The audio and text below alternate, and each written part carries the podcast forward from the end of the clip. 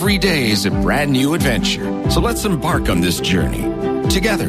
City News 570 presents Kitchener Today.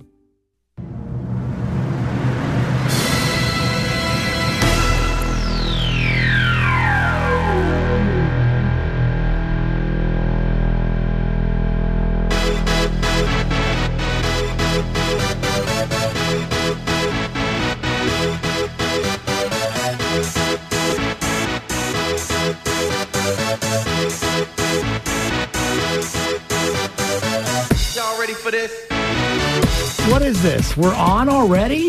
I think I could get used to this music, Polly. it's like that nice pump up jam. Wow. I was feeling a little nervous until the music started. There you go. Now I kind of want to dance.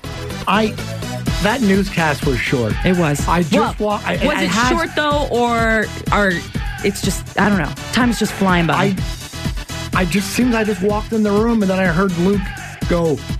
I'm Luke Schultz, City News. Well, what time is it? well, it's time for Kitchener today with producer Polly and the producers. We're back. the producers. They let us back. Woo! I guess we didn't do that bad, so No. that's awesome. So we have an action-packed Mm-hmm. three hours for you this afternoon. It's gonna be awesome. So uh, let's let you know. Let, let's go over what's going to be on the show. So at two thirty, I'm kind of excited. Okay, so Mark Walters is going to be here. Now nobody but me knows who this guy is. Mm-hmm. I was gonna say I have no idea who he is, but you were super excited for this. he. We're going to be talking some travel tips because now that things are opening back up. Mm-hmm. You know, he, he Mark Walters is a YouTuber. He does a lot of travel related videos. He he's traveled all around the world, and we're going to go over a list of you know ways not to kind of you know get scammed or maybe Mm-hmm. get ripped off. And so I watch this guy on YouTube all the time. So I'm really excited that he's going to be on with us. I need to ask him how do I sign up for his job? Well, he, he doesn't get paid to travel. He actually he, he has a he, he's a professor actually, and he travels on the side and saves up money. And he's done videos on on that as well. You know how to save up money so that you can Okay. travel.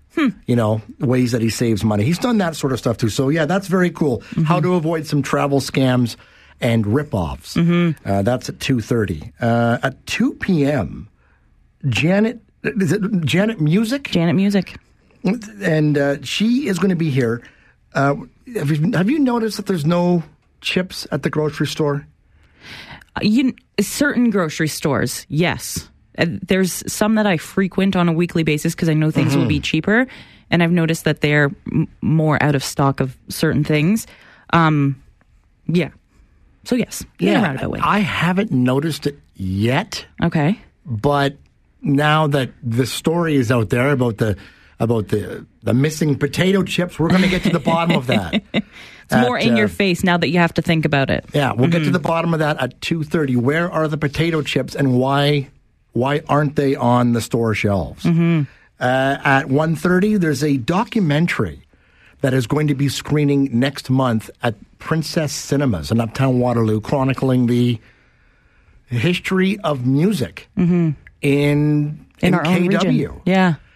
And when I first, you know, kind of heard, just kind of read the headline, I'm like, oh, let me be talking about some local artists and little mm-hmm. music venues. And the, no, some big names played mm-hmm. KW back in the 60s and 70s. Names that wouldn't normally have played here, but because the promoters knew what they were doing, they got some big names in. So there's some mm-hmm. interesting stories. Yeah, and there's actually one that we were talking out in ShareSpace there that you informed me of that I wasn't aware of with the song American Woman. Yeah, the Guess Who. I mean, maybe I'll ask about that.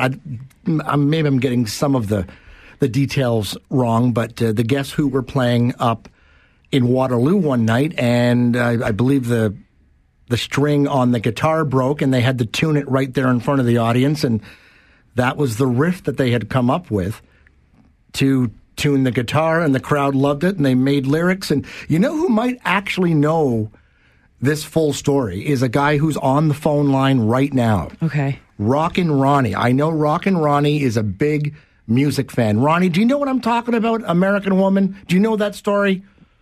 Uh, not the story. I know the song. Right. Yeah, it was it was it was created in Waterloo. Is that right? Yeah. Well, I wanted to make a comment. That lead song you could play that one a few times. I'll tell you. That You like the, that gets the old blood moving. R- Ronnie likes the uh, uh, the dance, the two unlimited. I unlimited. love it. That is a great song. I love it. And by the way, I just wanted to add to that. You guys, yesterday was the first time for you guys on um, in your new role, I should say. You did a great job. Oh, thank you. oh, thank Give you, yourselves Ronnie. give yourselves a pat in the back. All right. I thought you did a great job. and uh, right, Mike. Uh, Mike's not out there, but he, he's like hearing me. He's probably listening He's down probably the hallway. Listening. Yeah, but no, you just did a great job, and just keep it going. How long are you going to be on doing that uh, at that time? Well, Brittany and I are on for the rest of the week, and we're going to have different co-hosts coming in and out for the next uh, couple of months or so. But Brittany and I are here for the rest of the week. Maybe we'll be back at some point too. Well, Maybe. you know, Anything you know is what? possible. Yeah, that reminds me of Jeopardy. they get rid of the one guy, and then they try. They have tryouts, eh? Yeah, that's right. Yeah, it's going to be like all. It's, it's going to be like Alex Trebek in Jeopardy. Yeah, well, you know, uh, a bit of uh, variety, right? Yeah. And uh, I heard somebody say uh, yesterday too about Brittany's laugh. I had said that I think way back when. Just keep going, Brittany. Thanks, Ronnie. Great. Thanks, Ronnie. At uh, 1, 1 p.m., Brittany, this is something that you were very interested in. we're gonna so interesting piece in the conversation. Um the actual title of the article itself is why defacing the terry fox statue touched a nerve with so many canadians. Obviously um for obvious reason people were upset about it but a lot of questions here. You know some people are saying that it's not actually was it really defacing? You know is putting a ball cap and a flag on the statue. Why did this touch a nerve so much Yeah. different so differently than when it happened to other statues? So we're going to explore it all at one o'clock. And at 12.30, uh, Patrick LeBlond will be here, and uh, we're going to be talking about this this Emergency Measures Act, and specifically the targeting of the financial funds that have come in, you know, through... Uh, you know the online donations and the seizing of bank accounts. How, how, this seems unprecedented in Canadian history. So we're going to be talking about how that occurred. So all of that coming up. Um, let's talk about some of the special days, and then you have a little phone Yeah. contest thing that you want to do with the listener. So today is Play Tennis Day. okay So i i mean i don't know that i want to play tennis today not look at today, it out there not in February. in the snow No indoor tennis maybe Yeah, I've never played tennis. I've heard it's a little difficult. I have. I grew up. Um, our neighborhood had like a little community pool with a tennis court, so I played a little bit. Mm-hmm. I, it, it's. I've never been that interested in tennis, except a couple of years ago. Remember um, that lady, the Canadian? What was her name? Oh, Bianca Bianca Andrescu. Yeah. Right. I beefed up on my tennis knowledge for that week, and I watched some of those matches. It was actually interesting. Yeah. So maybe I'll start watching tennis. I just have to remember the rules now. so yesterday was International Walk the Dog Day. Mm-hmm. What do you do after you got the home the the, the, the uh, dog back home? What do you do? Um, feed the dog. very close. Today is International Dog Biscuit Appreciation Day. Oh, Dog so you appreciate your favorite dog right biscuit, by or or, your or dog's appreciate favorite. your dog by giving them a biscuit. International Dog Biscuit Appreciation Day is the day for the dogs, and because there is no one else who can really appreciate the true true value of a dog biscuit. They say every dog has its day, and this is definitely his day. Aww. So International Dog Biscuit Day. I feel like that's every day in my house. Bear gets an, an unlimited amount of treats and dog biscuits. Today is National Banana Bread Day. Oh, okay. Yeah, there's nothing I like, like a good- banana bread. There's nothing like a good piece of banana bread. Yeah. So I actually have some banana, bana- frozen bananas in my freezer, so maybe I should give that a whirl. Yeah, so that that sounds very appealing. Oh my gosh, Polly. hey, I'm here all week. and then today, now, Brittany, I you first mentioned this yesterday. Mm-hmm. Today is apparently Ja- Jamaican Patty Day. yes. Ah, I feel like I've been training my whole life for this. Now, here's the thing. I don't think I've ever had one. What? Now, they look good. I've I've seen pictures. I've seen you know in the grocery store Polly. or whatever. I don't think I've ever had one. How have you never had a Jamaican patty? I don't know. So what's in it? Is it hamburger? So, okay, you can put. Uh, I don't actually know, to be Okay. quite honest. It is some form of like uh, ground beef. I, I think it's a bunch of different uh, meat chopped up and then also a bunch of different spices thrown in there, but they're freaking delicious. It doesn't even matter what's in there, they're so good. Our um, our boss James was telling me earlier today that you know because you know down in Jamaica things are a lot spicier generally than they are here. Mm-hmm. So if you order one that you think oh it's not going to be too spicy, I can handle it. It's a lot spicier than you think it is. so where where would you get one? Obvi- I mean I've seen them at the grocery store. You can heat them up in the microwave or whatever. But I'm guessing like a lot of food items, it's best fresh. Where do I get mm, one? I okay, I honestly don't know in the region. I know there's a few places that do I but I've never tried a homemade one. I've only ever had the frozen Okay. ones. So maybe technically I haven't tried a Jamaican patty Yeah. either. I've only ever had the frozen ones. So the next time I I see one for sale at a you know a deli or wherever they sell them, maybe I'll try it because they yeah, said, and pick up the whole look- box and bring them in. Yeah, they look good. They really look good. I just I, for whatever reason I've always gone for a different menu item Well, when I've presented with the once choice. once you try it, Polly, I know that your world will be changed because they are delicious. I'm going to give it a shot. Now you wanted to do something a little.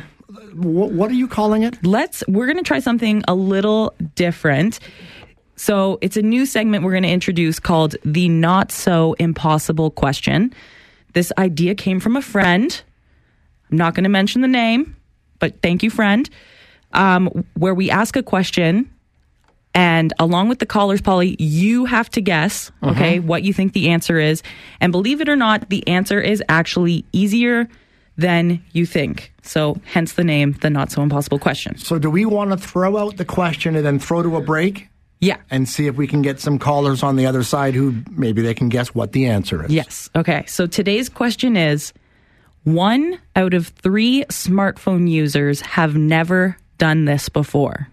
What is it? One in three smartphone users One out of three One out of smartphone three. users have never done this before. have What never is it? done this. Mm-hmm. Okay, I have an idea. Okay. We'll Hold it- on to it. Yes. We'll do it after the break. Give us a call 519 570 2545 1 800 570 5715 or star 570 from your cell phones. All right, this is Kitchener Today with the producers, Polly and Brittany. The producers in once again on Kitchener Today from noon till 3 here on City News 570. We got a little game that Brittany has come up with, and it seems to have lit, lit up the phones. so, Brittany, what is that question? And then we'll go to the phones to see if we can get somebody to. Uh, there's no prize, by the way. This is just for fun. just bragging rights. yeah. So the question is one out of three smartphone users have never done this before. What is it? All right. To the phones. Kyle, do you know the answer? I'm going to try never have they upgraded their smartphone. Like, as in terms of, like, you know, plugging it in or you like asking for an upgrade, like on an Apple or whatever. So I'm Right. going to go with that answer. Yep. Good guess, but it's the wrong answer, Kyle. Thank you for playing, though. All right. Call back if you have another one. Paul. Hey, Paulie. Hi, Brittany. How's it going? Good. How are you? Really good. I don't care. I'm, I'm going to answer the contest because I know the answer. But I just wanted to say that any contest at all would have got the phones to light up because everyone wants to call you and say, "We love you guys." Aw. Oh. Thank you. That's all you wanted to say, Paul? No, plus Oh. the contest. Okay. Okay. What do you think the answer is? One out of three smartphone users never have they ever taken a selfie. No. Ah. Good answer. But no, that is not right. Okay. That's neither one of those answers were what I was thinking. Let's see. let's see if Rob knows the answer. Rob, go ahead. Hey, so I think the answer is that no one in three people have never turned their phone off. No, but that's interesting. Because I, I can think of maybe over the past year I've turned my phone off once. Mm-hmm. Yeah. That's interesting. Yeah, no, that's something we uh, we don't do, but that's not the answer for this I, question. I turn my phone off every day just to, to reboot it every morning. And you know, if I'm going to be using some apps or something, sometimes if I forget to turn my phone on, Really? just reset it, maybe the apps might I- not work properly. I couldn't tell you the last time I turned my phone off. All right. we still got this question out here. Let's see if Lorraine knows the answer. Lorraine. Oh, that they've never used email? no. Okay. Thanks, right. Lorraine. Okay. Uh, one in three self, one One out of three smartphone users have never done this before. What is it? All right. Chris, do you know the answer? Uh, they've never cleaned it. That's a very good point, Chris. I can't say I've ever done that either, but unfortunately, that is not the answer. All right. Try back again. None of these are my answer. This is interesting. Greg, go ahead. Uh, how about change the battery? Well, Greg, what kind of phone do you have that you have to change the battery? I have a Samsung, and it was a hand-me-down, and the Oh, battery that okay, was hand-me-down okay. with is still going, so I've got to change it. So I'm not a real phone whiz, so I'm not sure how long it's going to go before I have to. Okay, well, unfortunately, I'm sorry, that's not the answer. Yeah, that, well, it's see a lot of the, the newer phones you can't even no, change the battery. no, battery. they're just, It's- just a charging cord. yeah, and it's if you do have to get a new battery, you you got to take it to one of the specialty places, and they open it back up, and Mm-hmm. they can replace the battery. But it's not like the old BlackBerry I used to have, where I could I could literally take the battery out if I wanted. Mm-hmm. So, all right, Susan, do you know the answer? Well, I think it might be use their flashlight. Good guess, Susan, but no, that's not No. the answer. Okay. Okay, well, the, the- the good guess though. I like keep all of thinking, the- keep I thinking. like all of it's a lot guesses. easier than you think. All right, I have a Kyle on the line. I bet you it's the same one. Okay, let's Kyle, try it. are you back? I'm here. Oh, it's a different Kyle. Oh, wrong Kyle? Oh, but we it's a different Kyle than the one who normally calls us. So that's I was a little thrown off by that, but you're on the air. What do you think the answer is? One of them has never had sex. What? Well, uh, uh, okay. The question was. One in three people have never done this with their cell phone. with their smartphone. One out of three smartphone users have never done this before. What is it? Think about it. You're so used to using your f- smartphone, you've never done Okay. this. But it's something with your cell phone. Um, I mm-hmm. can't. I can't Oh, give too much. So I can't give too much, previous Polly. answer might have worked. Okay. Okay, Claude, go ahead. They've never cleaned it. No, Claude. I'm sorry. That's not the answer. All right. Let's try it again. We got a few minutes left here. Brittany, what's the qu- I, I keep wording it incorrectly. One out of three smartphone users have never done this before. What is it? All right. Doug, do you know the answer? It's obvious. Made a phone call. Well, that's a good guess, right? Because th- th- you hardly even make calls anymore because you can do so many other things with it. It's mm-hmm. Brittany? No, I'm sorry. That's not the answer, Doug. Aw, boo. All right, let's keep moving. Carol, do you know the Hi. answer? I think so. but They've never used a rotary dial. Oh. That's you know what you're starting to go along the right lines there, Carol, but that is not the answer. Maybe a phone booth. Is it phone booth? It's not a phone not booth, a no. phone booth. Okay, we got calls are still rolling in. We got two minutes. Dave, do you know the answer? Never made a call with it. No, Dave, good guess, but that is not the answer.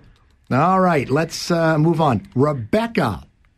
Um, is it that they've never used a computer before? No. Hmm. Thanks, All right. Rebecca. Okay, let's try one more on this. Maybe we'll do this later on in the show because you said you had two or three different Yeah, I have a there. few more questions. This is fun. All right, last call on this, and then we'll get the answer. Mm-hmm. Paul, do you know the answer?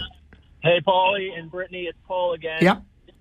I have a rotary phone in my basement, hmm and I'm, I'm betting that they have these smart, smartphone people have never used a rotary phone or a payphone. I mean, you're along the right lines, but it is not a rotary phone. Does, does the rotary phone still work, Paul? Like It does. the infrastructure is still in place for it to work. Yes. Wow, I've, I've, I've wondered that. It's been years since I've used a rotary phone. Okay, my guess was, and I think I'm wrong based on Mm-hmm. you know the yeses and nos of the of the answers. Uh, my guess was scan a QR code. No. All right. Can Polly, that's what everybody does these Well, days with their I- smartphone. Listen, this is embarrassing. I didn't know how to scan a QR code until the pandemic. Oh, and then all the menus and all the restaurants became digital. Yeah. I had never scanned a QR code prior to the pandemic. Oh, awesome. All Um, right. What is the answer? All right. The answer is used a paper map. Re- all right, because we all use Google use, Maps. Yeah, you would use Google Maps or Waze or any other place you get your road maps. Yes. it's, it's been years since I've used a paper map, Mm-hmm. but th- that's a good one. Maybe we'll do. The phone lines are still going crazy. Maybe we'll do another one later on uh, in the show, but we have lots coming up. And we've got the news coming up. And then right after that, we're going to be talking about how authorities are targeting the Freedom Convoy money via that Federal Emergencies Act. That's coming up next. This is Kitchener Today with the producers, Paulie and Brittany on City News 570.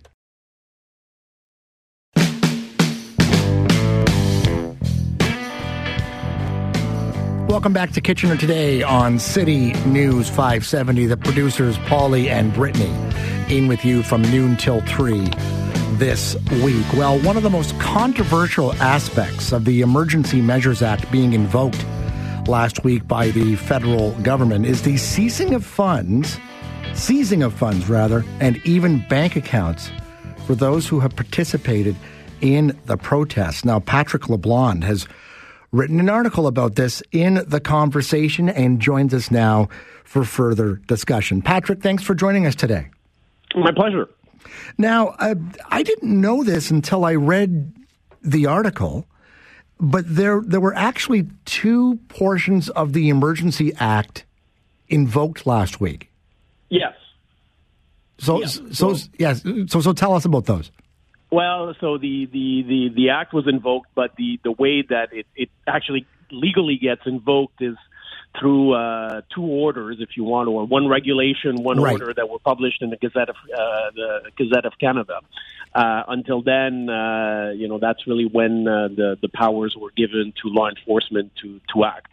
So one concerns um, kind of the the more general, let's say, law enforcement if you want, uh, and and defines, I guess, uh, more broadly the, uh, the the reasons and the limits uh, imposed uh, on uh, the Emergencies Act in, in, in terms of, for instance, um, the regulate the, the first re- emergency uh, measures regulation, which talks about uh, the the sort of parliamentary precinct and uh, critical infrastructure.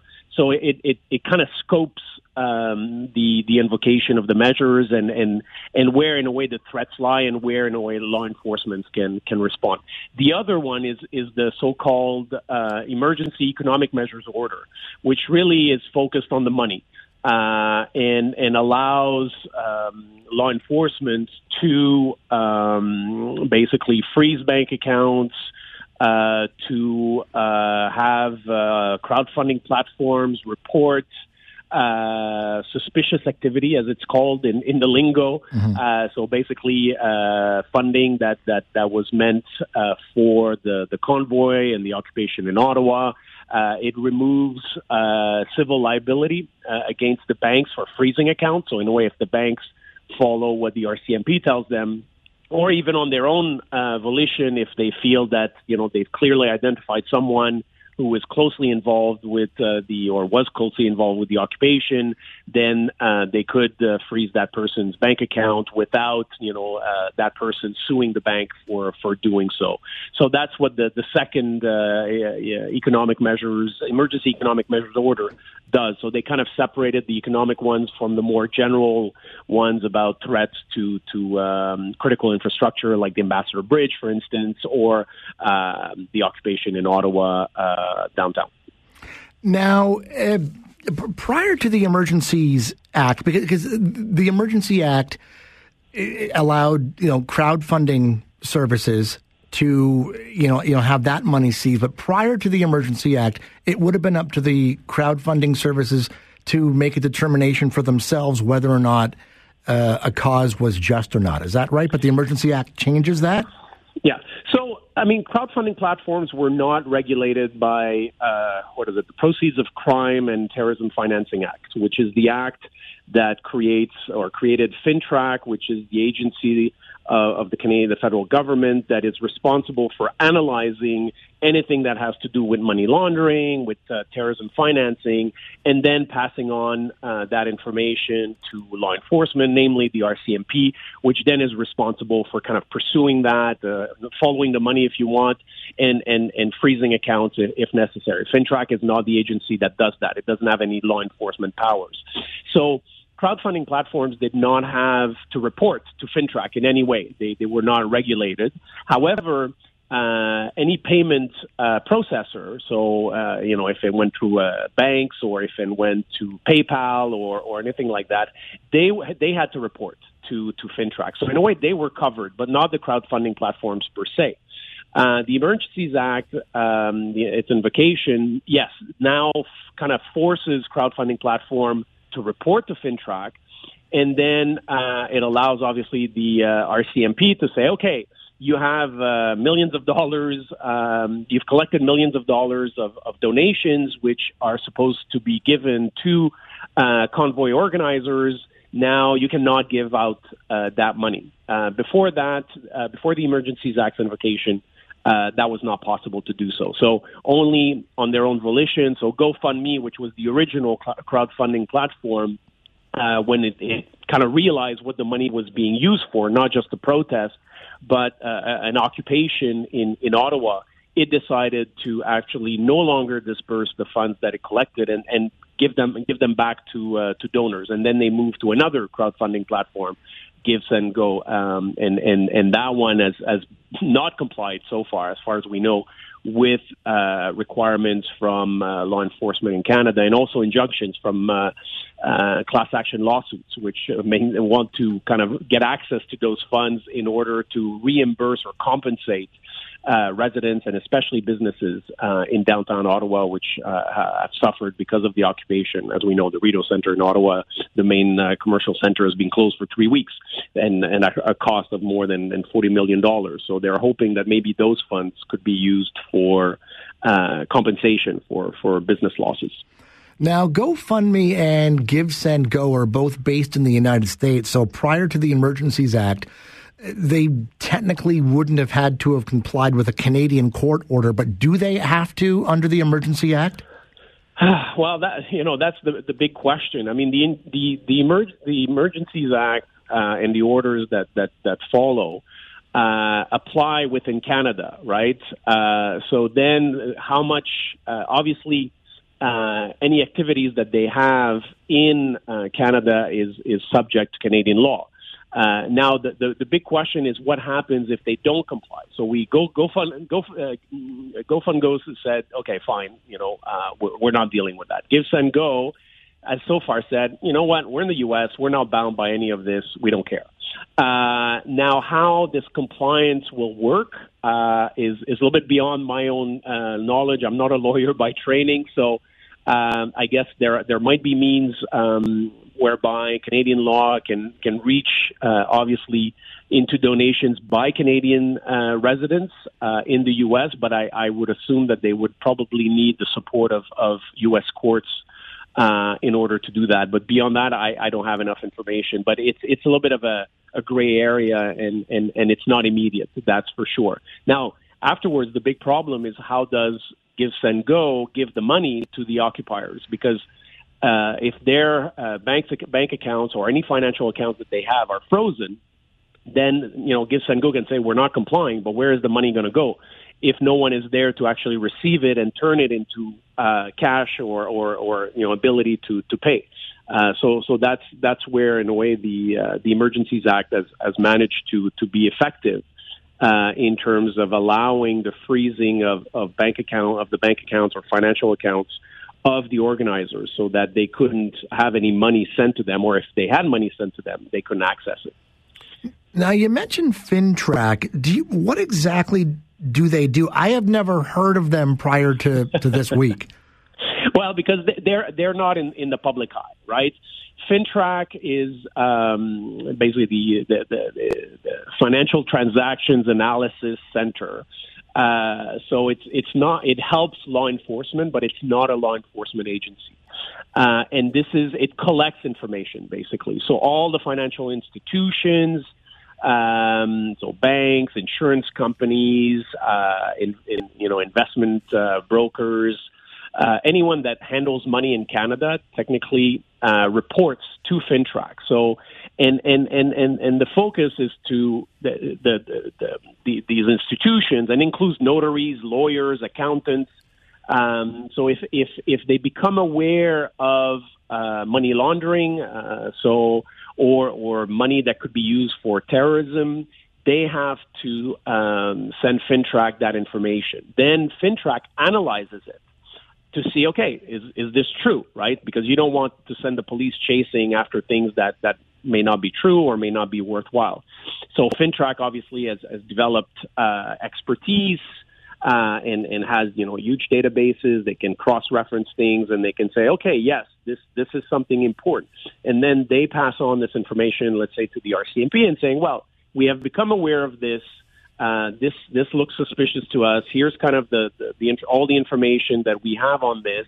You might want to look into it, and and obviously the RCMP often uses that to tra- to trace back uh, criminal activity, uh, especially uh, money laundering, but also uh, terrorism financing. Uh, so terrorist groups that that seek uh, terrorism, uh, sorry, that seek financing. Uh, they, you know, n- technically, they're, they're, they're, no financial institution is supposed to serve them if they've been identified as terror, terrorist groups. So all these things, FINTRAC kind of collects, analyzes, and then um, you know the RCMP or the law enforcement bodies will will follow up and, and, and try to, to stop any criminal activity that, that follows from uh, from those funds. So I guess I guess FINTRAC is now involved because I guess under the Emergencies Act, the this protest in Ottawa is might be considered in the same category as terrorism.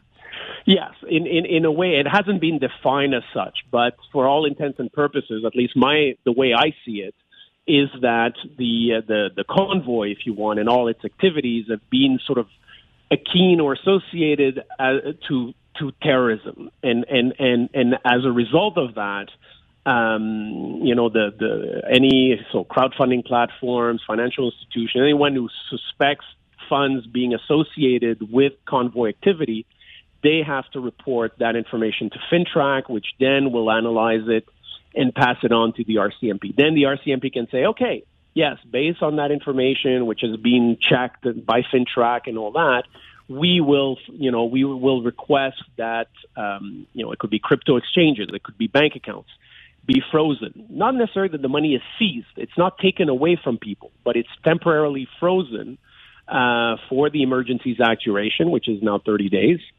And then afterwards, accounts could be unfrozen. In other cases, if there are uh, court actions like class action lawsuits, then the money might be frozen for a little bit longer, and then the court will decide what happens with those funds, uh, especially the ones with uh, crowdfunding platforms.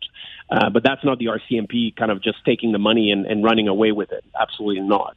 And and people always have the recourse of, of you know suing the government and the RCMP and saying, hey, you took my money, uh, or or you froze my my bank account, and and and you should not have. Um, so there are kind of legal recourses um, that uh, the Emergencies Act allows uh, in, in in this case. But yes, the convoy is sort of now considered something like a terrorism uh, or uh, organization, if you want, uh, for this emergency only. So, what happens ultimately to these funds that have been frozen? Is there any hope that maybe the the money will be returned to the original place at some point, or is this money going to be uh, used possibly to, you know, like like prisons pay the the Ottawa police force for? Uh, no, no, know, not at like all. That. So so the, the, the, the, funds are frozen, and in fact, the RCMP has already announced that some of the, the frozen accounts have been unfrozen. Uh, so they were frozen basically for to, to stop the occupation in Ottawa uh, for for uh, for the most part. And then you know once the people kind of left or have been arrested, those funds um, will have or will be uh, unfrozen. There's no reason to keep them frozen. The idea, really, the, the idea of freezing bank accounts or threatening to was to to deter people from uh, coming to Ottawa to support the occupation, and at the same time put pressure on those who were already there to leave before police went in. Uh, so, and the hope was that at the end, most people would have left, and maybe only a hardcore of people would be left, which would make um, you know police work easier, and and and and hopefully uh, prevent any um, any kind of um, severe violence being used to uh, to disrupt the the occupation in Ottawa. That was really the intent of that. The intent is certainly not to seize the funds, to give it back to police or to the government, not at all. As I said earlier, the only funds that could be seized is because of class action lawsuits, which have been launched uh, by uh, residents in, in, in Ottawa uh, who have obviously suffered tremendously as a, uh, as a result of, of the occupation, businesses that have, you know, lost business, uh, had to close um, because, you know, they, they could not conduct, serve, conduct their, their businesses or activities. Um, so there is this class action lawsuit, which you know, right now there is an injunction to keep those funds kind of in trust, if you want, fro- mm. frozen, until the courts decide whether um, the, uh, the the the lawsuit is is justified and whether those funds and then also the amounts uh, can be uh, given in compensation to to residents and businesses. That's the only case, and, and in this case, it would target donations, not people's bank accounts. So they're not going after the organizers' money as kind of punishment. It's really to say, hey, you you were given funds to to do this occupation or do those blockades or whatever. They have really hurt people and businesses. We want compensation, um, and and instead of those the donations going to the the convoy, which is now technically legal, we want those funds to to come to residents, and and those and that the courts will decide. If the court decide that the this is this is not a valid class action lawsuit or that the, the, the total fund sums uh, for compensation are much less than uh, what the, the crowdfunding platforms have accumulated, then presumably the, the, the remaining sums or all the sums would be given back to the donors. Now, this vote, it was approved by the. Um, by the House on the weekend. The Senate is currently debating it, and that vote literally could happen at any moment. Uh, what happens if the Senate does turn this down? Does, does, does that money get unfrozen?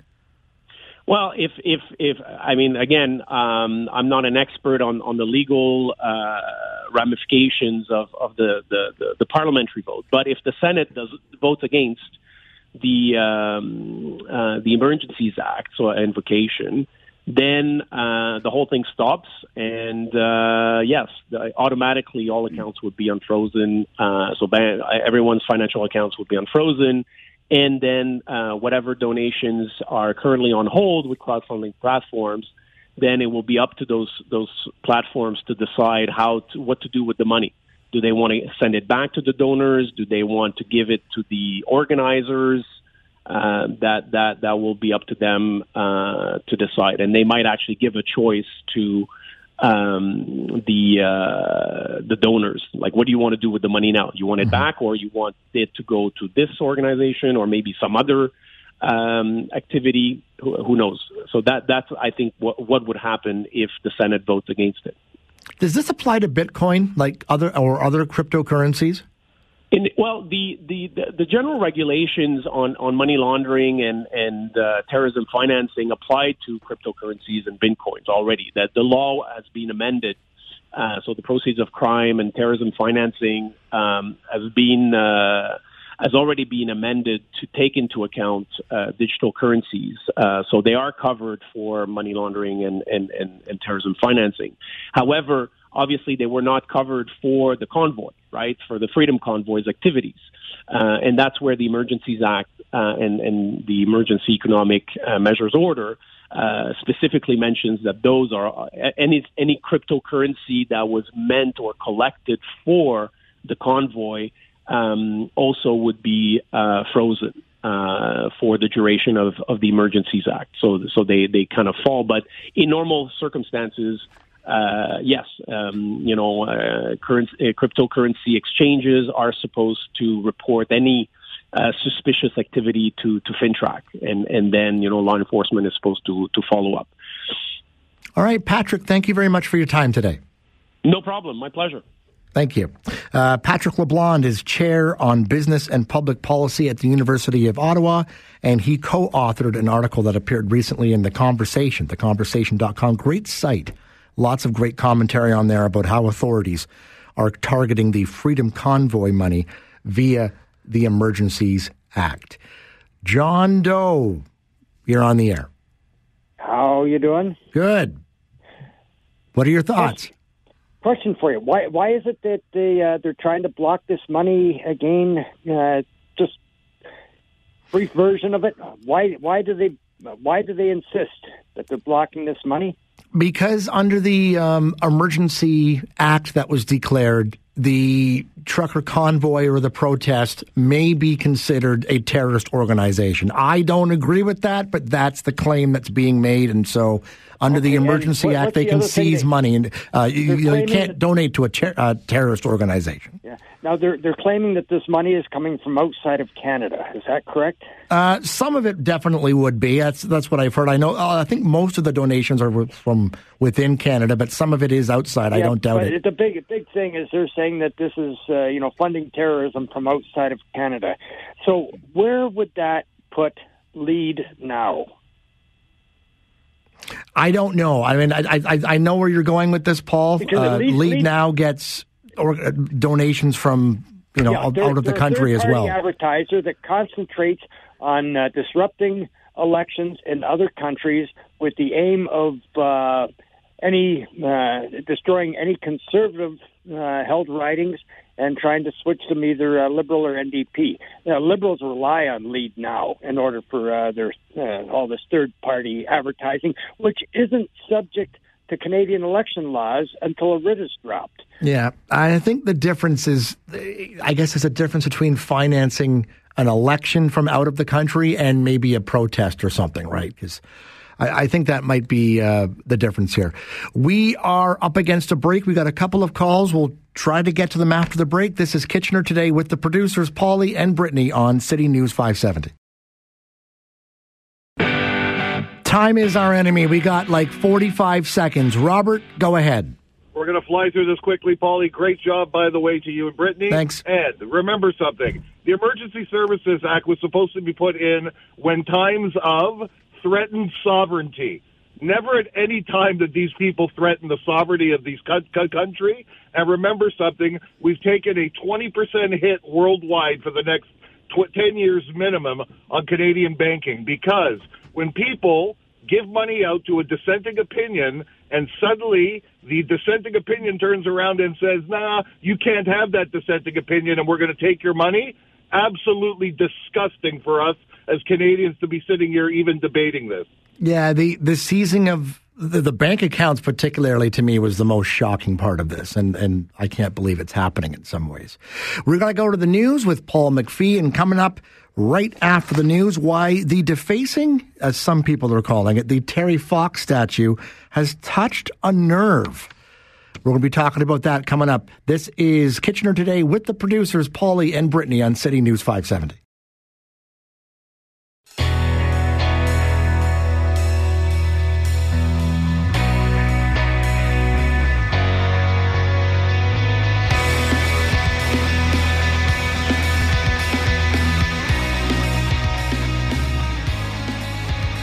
Well, one of the first things you'll remember happening when the convoy first moved into Ottawa was that the the Terry Fox statue, rather, sorry, um, was draped with a Canadian flag and had a hat put on it along with um, a, a sign that read "Mandate Freedom."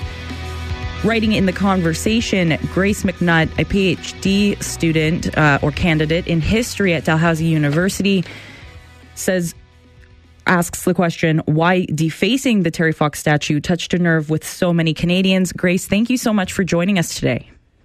Hi, thank you for having me. So let's start there. Why was this a nerve that touched um, on so many people, or why was it so triggering for people? I think that largely has to do with who Terry Fox was and what he stood for. I probably don't have to tell you much about Terry Fox's legacy. He's pretty well known across Canada. But in his lifetime, he was deeply passionate about the value of scientific research, especially cancer research. And so when people saw uh, an anti-vaccine mandate rally being attributed to Terry Fox's image, I think that shocked a lot of people. Uh, and furthermore, we're not used to Terry Fox's legacy being politicized very much. His his image isn't really leveraged for politics frequently in this country. So by politicizing Terry Fox in any way, uh, I think many Canadians were shocked by that. Yeah. Now, some would actually say that. Um, you know, or don't feel that, you know, putting a flag around the shoulders of the statue or putting a hat on its on its head was actually should actually be considered defacing. What are your thoughts on that? Yeah, I think that just stems from a, a misunderstanding of what the word deface means. So if, if you just look at the word deface and what it's defined as, it simply means to spoil the appearance of something. So it doesn't necessarily refer to the actual face, uh, nor does spoiling need to be permanent. So if it means putting a hat on a statue or, or wedging a political sign in its arms, and that spoils the appearance for people, then you can characterize that as defacing. Would you say, um, because some are saying, are calling it vandalism, would you say that that's a bit of a stretch or? Um, I, I mean, it's not necessarily my opinion of what vandalism is per se, um, but I would certainly attribute the word defacing to it when we look at how defacing is is used when it comes to commemoration. Mm-hmm. Um, how do you think defacing the Terry Fox statue differs from from previous statues that we've seen defaced? Yeah, over the last year or two, we've seen a lot of statues defaced, vandalized, torn down. Um, and in some ways, the act of defacing it itself wasn't all that different. We've seen similar protests take place with statues, but I think the reaction from people was very different. So, for instance, statues of Sir John A. Macdonald um, in protest of residential schools. You've seen a lot of his statues defaced, and the responses were very wide ranging from very much in support to very much opposed. When you look at the Terry Fox statue, I think the response was overwhelmingly negative. Certainly there was a range of responses, but overwhelmingly it was negative. And that's really what sparked my interest because when we look at the defacing of statues, often the critics of those defacings will say that we can't deface the statue of someone like Sir John A. Macdonald, regardless of how you feel about him as a person, because it could be a slippery slope to all statues being defaced. Meaning, you know, any statue, regardless of their message, could be targeted in a similar way. And of course, common sense would tell you that that's not going to happen to every statue. Not every statue will come down. But the Terry Fox incident was interesting because we actually saw demonstrated in real time that Canadians are still passionate about statues. There are still statues and legacies of people that they want to defend and they don't want politicized. Mm-hmm. Now, obviously, this is something um, that's been at at the forefront in in recent history. The defacing of statues, especially you know um, after things. Uh, like the Black Lives Matter movement and um, Every Child Matters. But it actually, the defacing of statues actually goes back further, I understand from reading your article. Oh, absolutely. Um, you see defacing of statues throughout history, all the way back to ancient history with Romans, Greeks, Egyptians. Um, and I think partly that, and also, you know, how defacing of statues is used in pop culture, like film, for instance. You know, the toppling of statues is this big symbolic end of civilization act. And I think that's part of the reason why people respond so um, vehemently when they see statues torn down. They get worried that what does this symbolize in, in a bigger way? But in some ways, we've been doing this since the dawn of statues themselves. Mm-hmm. So, should we just remove statues altogether to avoid this kind of reaction? Certainly not. I, I think that people are, you know, able to have conversations about statues, even if maybe on the surface it seems like a very polarizing topic. And statues like Terry's in Ottawa prove that we still find meaning and power in statues, and they help us define what it means to be Canadian. I think what we should be prepared for is that some statues may come down, And we should be open to having a dialogue about that without feeling like those new perspectives that could reinterpret those statues are meant as threatening. Um, I think that if we have a dialogue around these statues, we can build a system of commemoration that represents everyone. hmm Now, I, some people, you know, they say if you remove a statue, you're erasing history, or you're at least trying to erase history. What are your thoughts on that? I think that statues in general, it's not a, it's not great to think about them as history in themselves. They're they're far more like heritage, uh, and what I mean by that is that you know, statues on their own don't do a very good job of interpreting the past in general. I mean, they're they're very passive objects. So if you walk by a statue and you don't read the plaque, you really don't learn that much. You just see a statue of a person and you may not even know what their name is or, or why the statue is there in the first place. And heritage, its aim is not necessarily to educate uh, an even history or an even story about the past. They're there to evoke some sort of emotional, nostalgic response about the past, a part of the past we want reflected in the present. Um, and that it certainly has its place and it's certainly valuable, like you can see with the Terry Fox statue. But there are some statues that represent certain parts of our past that we no longer want to be celebrated and held up literally on a pedestal in the present. Grace, thank you so much for your time today. Thank you so much for having me. Awesome. That was uh, Grace McNutt, a PhD candidate in history at Dalhousie University, writing in the conversation why defacing the Terry Fox statue touched a nerve with so many Canadians. Ah, all right. That, was- that was interesting. Mm-hmm. Uh, Want to take some calls? Yeah, let's take some All calls. right. We got John on the line. John, go ahead. Hey, this is the first opportunity you both have had to interview or talk to me. You're welcome. Oh. okay. It's an honor, John. It's John. an honor. Yeah, that's true. I used to torment the previous guy and and then the morning guy too. Um, so I, I, I'm going to change the metrics of this a little bit.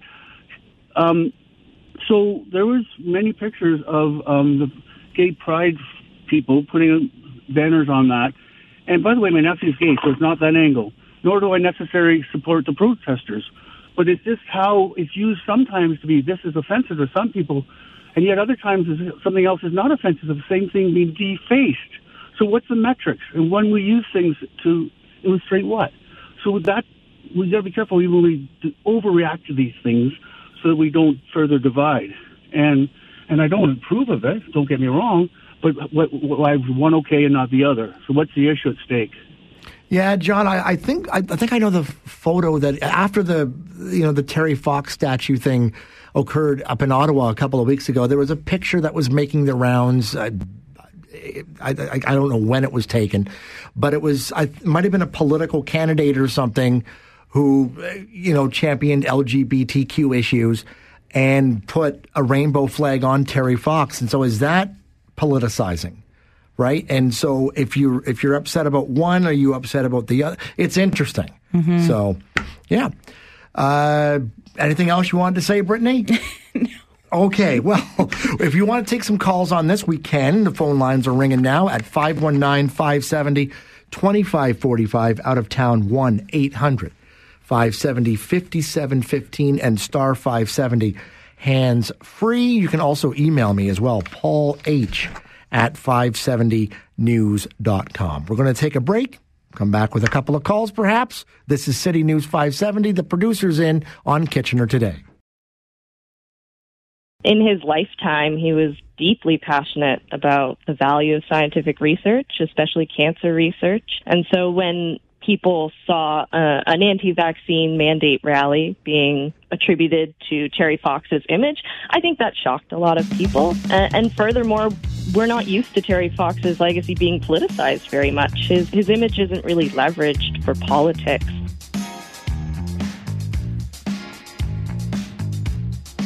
Grace McNutt, PhD candidate in history at Dalhousie University. It's not Dalhousie. I think we've had that discussion on the show before uh, about why the defacing, I say that in air quotes, of the Terry Fox statue as we saw it in Ottawa a few weeks ago, the first weekend of the uh, the protest, why that touched a nerve with so many people. Rush, go ahead. Uh, thanks, guys. Good afternoon. Um, just want to say quickly, it's been a pleasure listening to you. I really enjoy your show. Thank you. Um, I want to kind of pull on the thread that your your first caller um, put out there, which is that you know the treatment of this, um, and I appreciate you you saying defacement in air quotes. I um, the treatment that this is getting versus the last, and I think it it's sort of the uh, meaning the the when the uh, rainbow flag was put on, and I think it sort of brings brings to a point that the there are tools out there or methods of attack that are being that are that are only used in one direction. Um, this is one example of it. The other example is the the doxing of all the people who donated to the convoy. Like the left has has for a while said that you know Twitter ha- has every right and Facebook has every right to take down any information posted about people who were protesting in the BLM thing or the Antifa stuff. Take all that stuff down. It's not appropriate to publicly dox someone um, for that. And then here we go and we we like it's published everywhere this list of all these people who donated to the to the trucker convoy. The same thing here with the with the statue. And there are other examples of it that that you know it's like the left wants to use this tool only when it suits them. But if the tool could be wielded by others against them it's like oh no that's not appropriate. You can't do that. And i just feel it it, it really feels like it's an impart it's a not um, a not balanced uh, playing field um, for for engaging in in things. Um, yeah, that's my point. All right. Yeah, it's and for for those who might not be aware, I just found out about this last night. There's a I, I, I guess somebody broke into the uh, was it the what's what's the second site the uh, Give Send Go site. Remember they, were- Oh, okay, they were yeah. doing GoFundMe Yep. and then there was Give, Give, Send, Send, Go. Go, yep. and that was hacked a couple of weeks ago.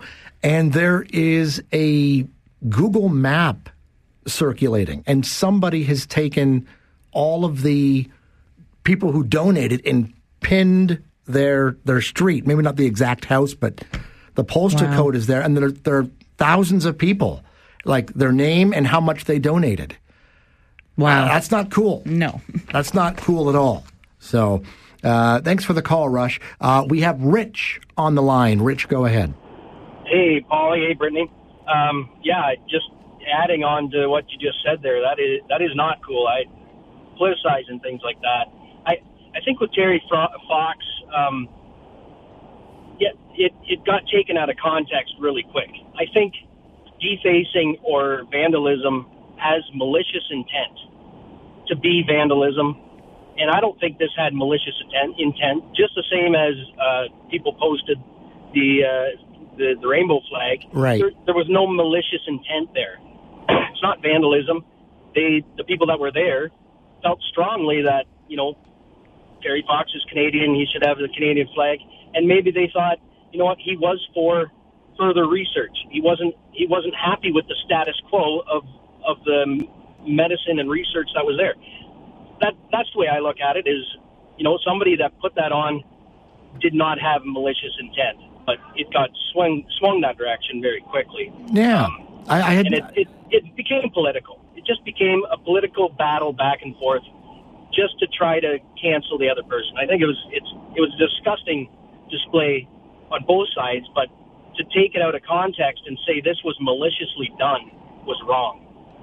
I had not thought of that before. You know, was was the intent malicious? And I think I, I think he's right. Right in, in in both cases, what we saw in Ottawa, and then the other examples that have popped up.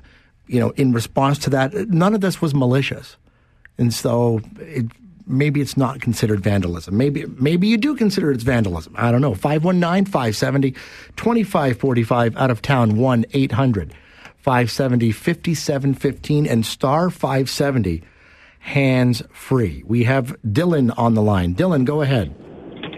Hey, uh, yeah, the uh, the left has politicized this Terry Fox statue in order to push their agenda. Um, nothing was the, the statue wasn't damaged. Uh, once once it was found out that people were bothered by the signs and hat being put on it, they, they were taken by the protests by the protesters. Either end of the spectrum that you're on regarding this protest, uh, people should be very very worried about our government and the tyranny that that they've brought on uh, due to this protest. People are in jail today for protesting. People's bank accounts are frozen today for protesting. No one got hurt in any of these protests. No guns were fired. No rocks were thrown. This was a peaceful protest, and we now live under the Emergencies Act. That takes all of your rights away. My rights, your rights, your neighbor's rights. People got to realize we are now living under a tyranny, tyranny, tyranny government. Like, it, it blows my mind that people aren't up in arms over what this government is doing to shut down conversation. it, it is crazy.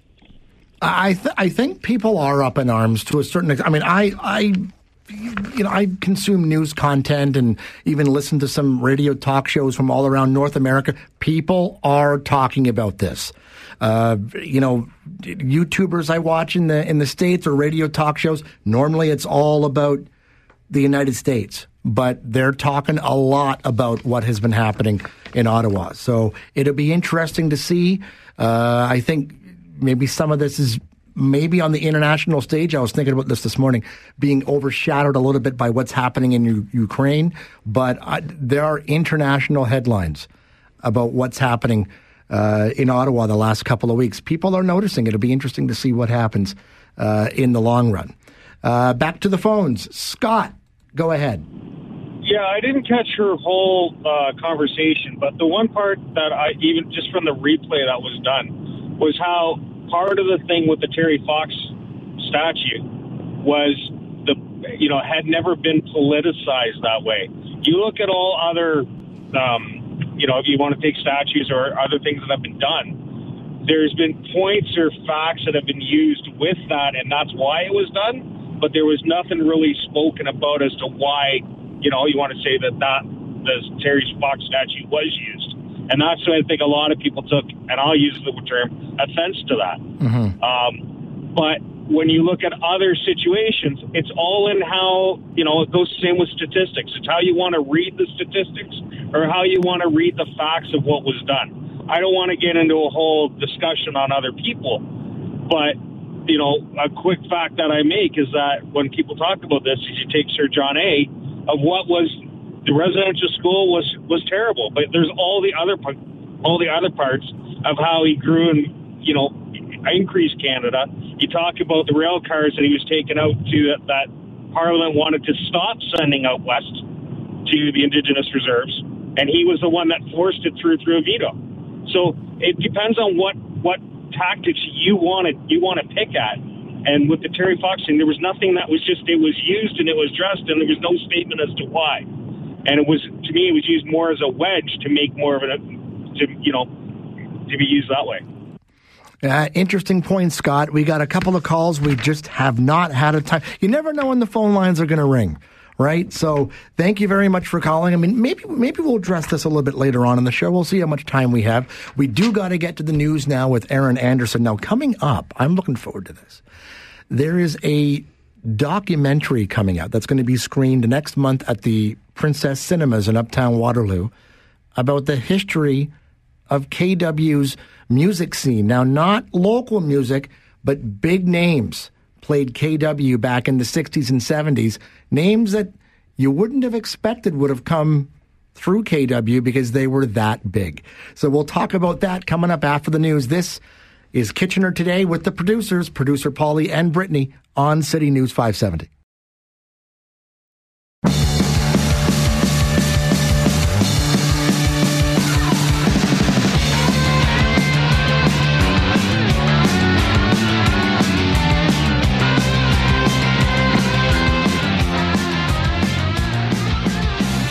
Welcome back to Kitchener Today on City News 570. The producers, myself, producer Polly, and producer Brittany, sitting in with you this week. We're halfway done. We're halfway there for this. Well, what day is this? Wednesday. Wednesday. Mm-hmm. The holiday on Monday messed everybody up. I keep thinking it's Tuesday. I think we need more three day weekends. Yes. Get somebody on the show tomorrow to talk about making every weekend a th- three day weekend. Do it. well, Kitchener Waterloo has a history of rock music, and local filmmakers want to inspire a rock and roll renaissance of live music in a post pandemic world with a new documentary, which is going to be screened next month at the Princess Cinemas. The documentary is called Rock This Town, and Betty Ann Keller, who is a producer on the film, joins us now. Betty Ann, how are Hi. you? Hi, hi. Good. Good. So, obvious question: Why did you decide to make this documentary? I've been involved in um, music in some capacity all my working life, and um, in the '70s, I um, I was partnering with Concert Productions and Donald K. Donald to bring a lot of big acts to the auditorium and the center and the square, and I have the distinction of presenting Ozzy Osbourne at the center in the square. A lot of people might remember that concert. Um, so time goes by, and uh, I went to work for the city of Waterloo and did a few other jobs. And in 2013, I retired and thought it would be an interesting exercise to research who played here at what time, because there's a lot of discussion about um, uh, dates like the Led Zeppelin show, for example, is the stuff of legend in 1969. And if I counted up all the people who claimed to have been there, it would have been a lot more than the 400 people who actually were. Yeah, everybody says they were at the uh, at the 1992 World or 1993 World Series home run, right? When Joe Carter hit, everybody was there.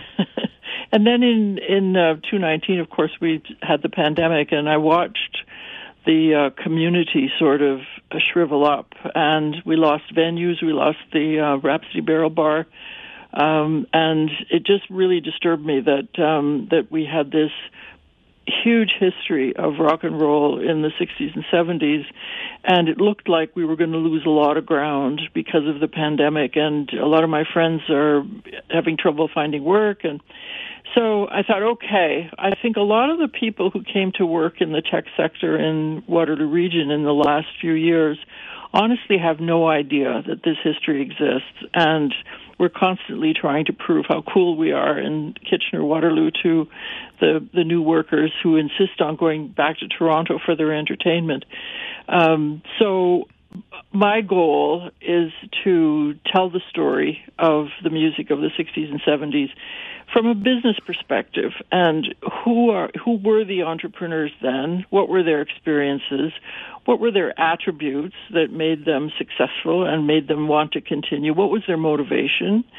And about two thirds of the film is devoted to that history. And then the last third of the film really gets into the changes that have happened in the music business how challenging it is for musicians to make money.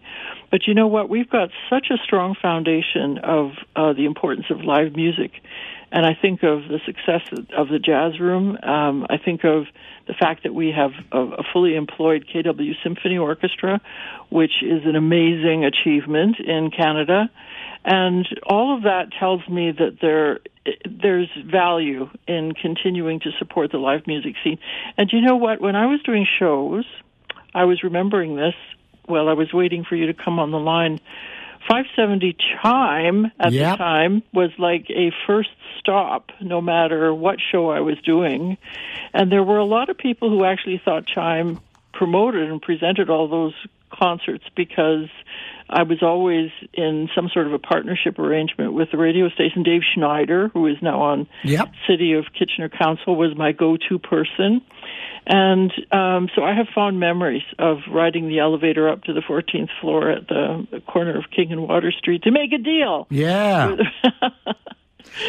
so so I'm hoping the film will do well and I've got to tell you the tickets are selling really well and who buys a ticket for a movie a month ahead well lots of people Yeah. apparently because we're selling a lot of tickets for the shows. We have Thursday night, the 24th, and then matinees on Saturday and Sunday. And fingers crossed, if we do well, we'll be adding dates. Oh, that's to great to hear. Princess Cinema, yeah. So, I mean, we're, we're talking some huge names that came through, uh, you know, KW back in the 60s and 70s. Chuck Berry, Kiss, Yep. Led Zeppelin. H- how did these these huge acts get attracted to KW? Because normally they would have skipped right over us, I think. Uh, it was all about the relationships. Um, Joe Risha and later me, we made uh, a, we made kind of friendships or working relationships with the agents out of the major centers. And as I said, we partnered with um, CPI out of Toronto and Donald K. Donald out of Montreal for big tours. Like Alice Cooper, for example, played the auditorium in a partnership arrangement um, where we were the mid mid-sized market and Toronto and Montreal were included in the show, and they could make a deal with these major touring acts because they could include people like me in Kitchener, right? Um, and there were a lot of secondary markets across Canada that were in, involved in those transactions at that time. So that made a big difference for sure. Now, I mean, you know, you might be thinking, okay, these acts all played the the auditorium, and certainly some of them did. But I was surprised. Now, I've just seen the trailer of the movie so far. I really do want to see the whole thing. Well, I hope but you will. The the trailer suggests that a lot of these acts played small venues like the University of Waterloo and Laurier.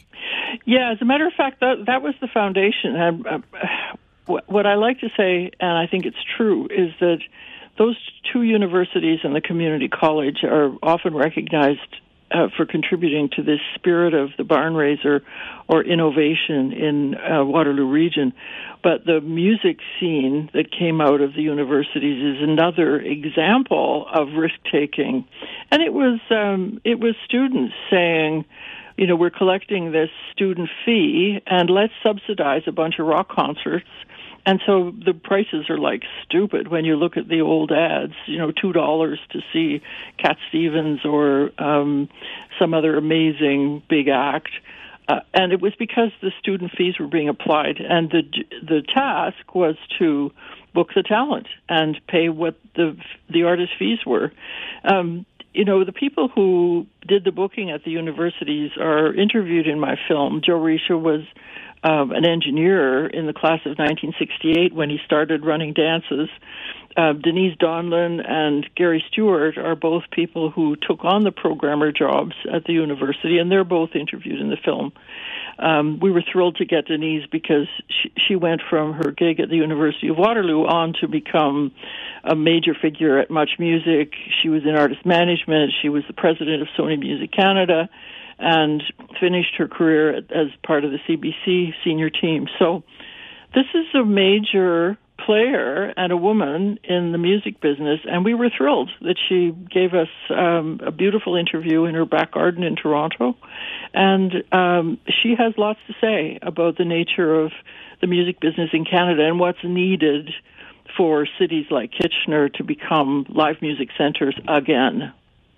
Now, in the film, you touch on. I was really shocked. I'm a big fan of Elton John. Cool. He played at the University of Waterloo, and is, did I get this right? That he was booked in at the University of Waterloo, and then he made it huge between the time of the booking and the time of the show. That's right, and So- that, that's a that is a good example of how um, Joe had forged a relationship with an agent in New York who um, was going to play Elton at the big club in Los Angeles to the, his breakthrough date, really for North America, but the artist was nervous, and so because Joe had a working relationship with the manager or the agent rather.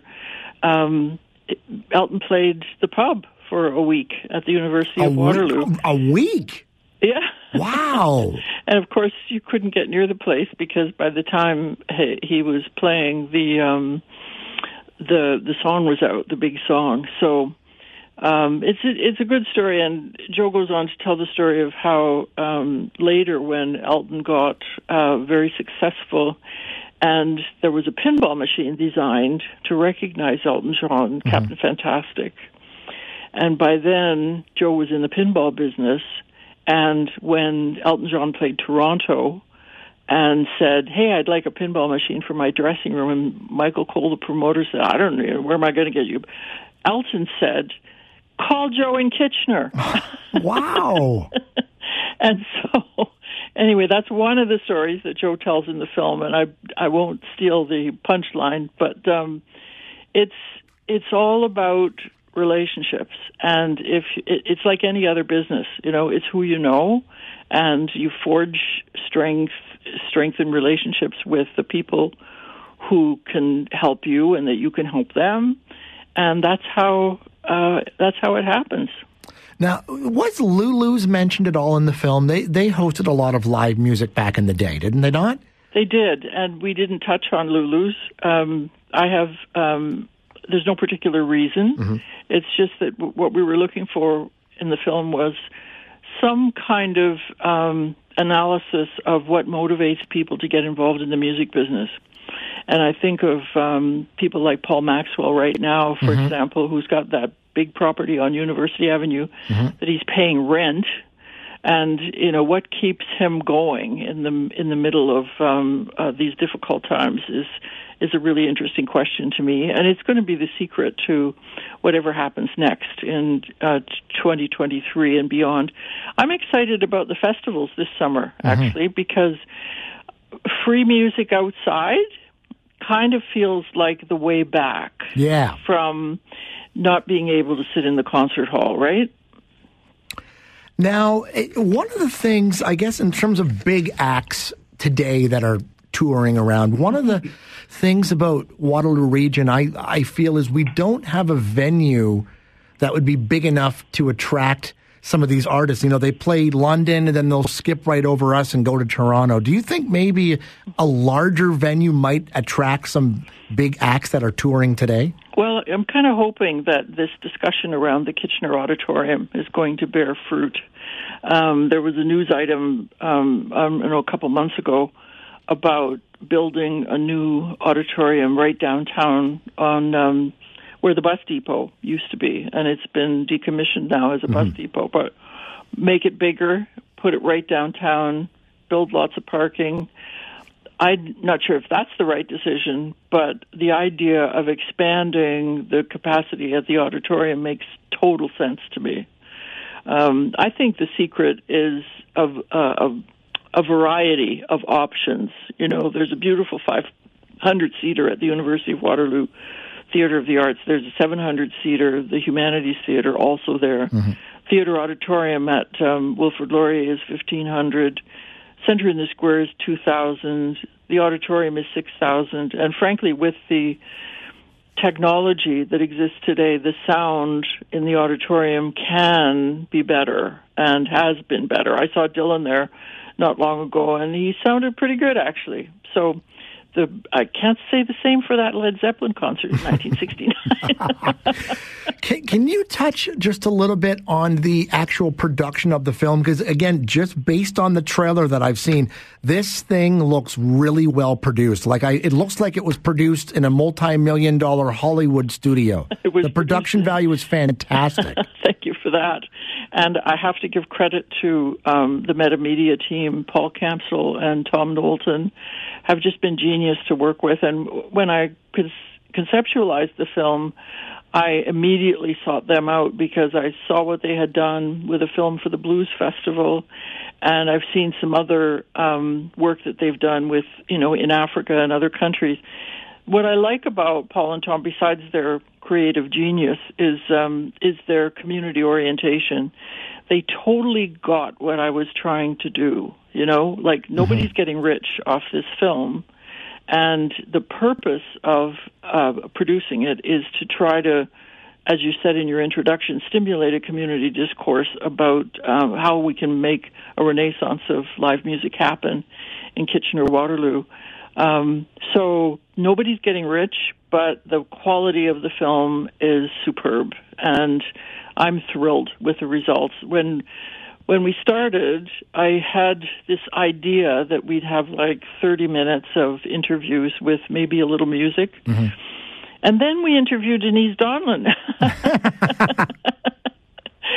and we realized that we had to take it to 60 minutes and and really tell the story in a robust way. So what we have is a film that's 60 minutes long, and um, as I said, two thirds focuses on the history of um, how live music kind of rose up from the ground in our community, and then the last third is dedicated to okay, what next?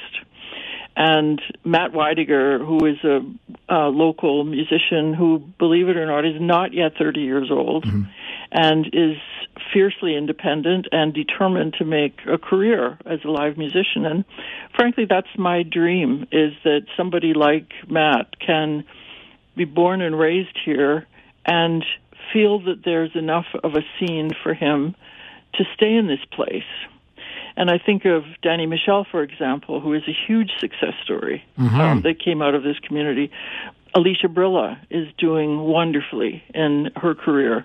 And the, the as I said, the festival scene is so lively here that those kinds of activities really make it possible for musicians to stay in this community and make and make a decent living. How can people get tickets for this? They're going to sell out fast, I can tell. It's um, through the box office system at the Princess Cinemas.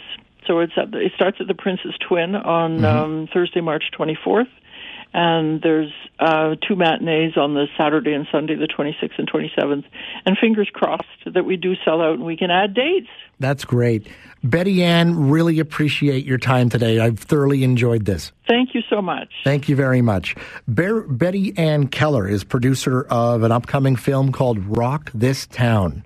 Again, as she mentioned, going to be playing at the uh, Princess Cinemas uh, March 24th, 26th, and 27th. Maybe they'll add more shows. Uh, a movie about the the the history that not a lot of people know about here in Waterloo region. A lot of the really big acts that came through here in the 60s and 70s Chuck Berry, Kiss, Led Zeppelin, uh, many, many, many more. And uh, I'm looking for. Brittany, does this film sound interesting to you? Yeah, I had no idea that some of these like big acts came here. Yeah, I had no idea. And when I uh, I saw this article in the record over the weekend, I'm like, all right. It's, I just kind of read the headline. I'm like, all right, they're going to be talking about some of the local, you know, music scene. You know, Mhm. maybe some of the venues that aren't around anymore, like you know, like Mrs. Robinson's or the Circus Room or whatever. And then I I I, I watched this trailer. and I'm like, holy moly! Yeah, Led and Zeppelin played such- KW. And such an inter- interesting little tidbit there about Elton John too, Yeah. right? Like Yeah, and I, I didn't ask uh, uh, I didn't ask Betty Ann about this, but I guess Elton, because he's from Europe, was afraid because this is just when he was getting big. For some reason, he was reluctant to start playing in North America. I I didn't ask her why that is. Maybe it's in the film, but uh, really interesting looking film. And again, based on the trailer, it's really, really well produced. Mhm. And so it's that's that's probably going to be the next movie theater, then the next movie I'm going to see in the theater. We do have a couple of calls on the line. Chris, go ahead. That movie sounds absolutely fantastic. Doesn't it? Yes. No, I mean, we, I don't, so Kitchener was obviously a lot smaller back then. Mm-hmm. What was it that brought people to the small town? Because now, I mean, we're going on over half a million people with Kitchener, Waterloo, and Cambridge all together. Mm-hmm. Why are the big acts skip, skipping us? Like, I got three years ago, just before the lockdown, I got to see Bryan Adams for my 40th. Yeah. That was fantastic. But like, um, we just bought tickets to see uh, Slash in Windsor, Mm-hmm. but he got he got he canceled because of what's happening in COVID. But why are why aren't these big acts like the auditorium now that they've been expanded should Mm-hmm. be large enough of a venue? And I'm telling you, no matter what seat you you have in that venue, it's close enough. There's no bad seat at the Aud. That's you're absolutely right.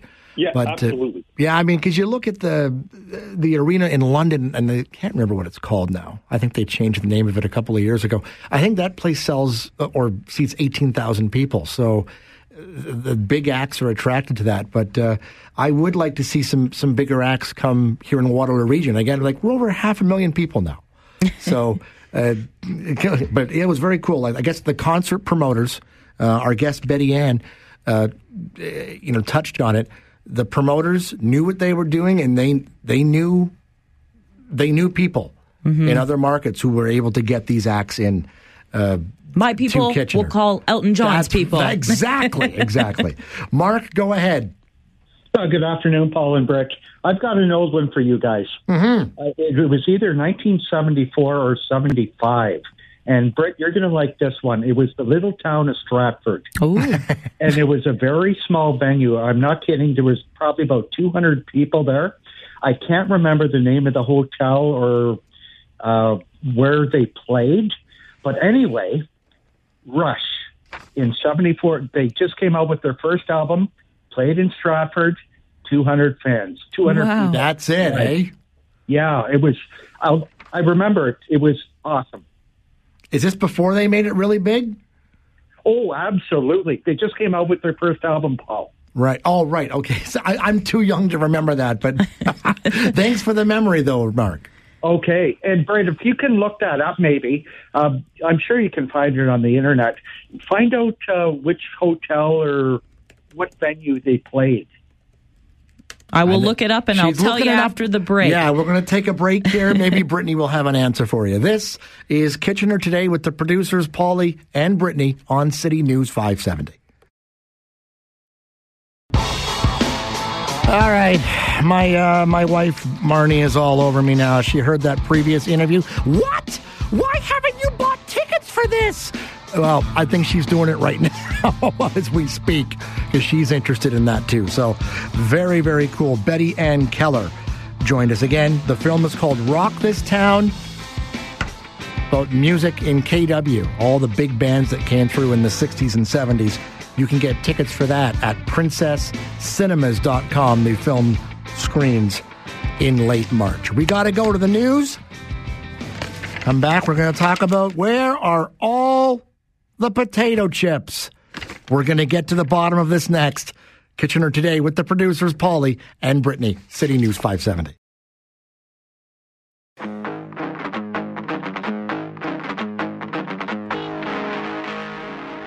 Welcome back to Kitchener today on City News 570. The producers in with you this week. Producer Paulie, that's me, and producer Brittany. That's me. That's awesome. Okay, so apparently chips, missing chips are a thing. Now I I haven't noticed this yet. I don't think I've been into a Loblaws related grocery store since this started, or maybe maybe I just haven't been in the chip aisle.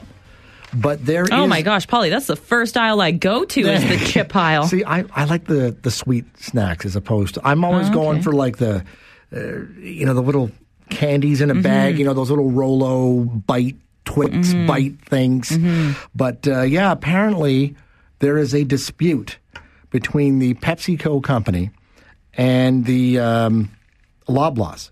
Mm-hmm. And we're going to find out if this is more than just chips because PepsiCo makes all sorts of different products. And uh, yeah, so Janet Music is on the line to talk to us about it. Janet, thanks for joining us this afternoon. Thanks for having me.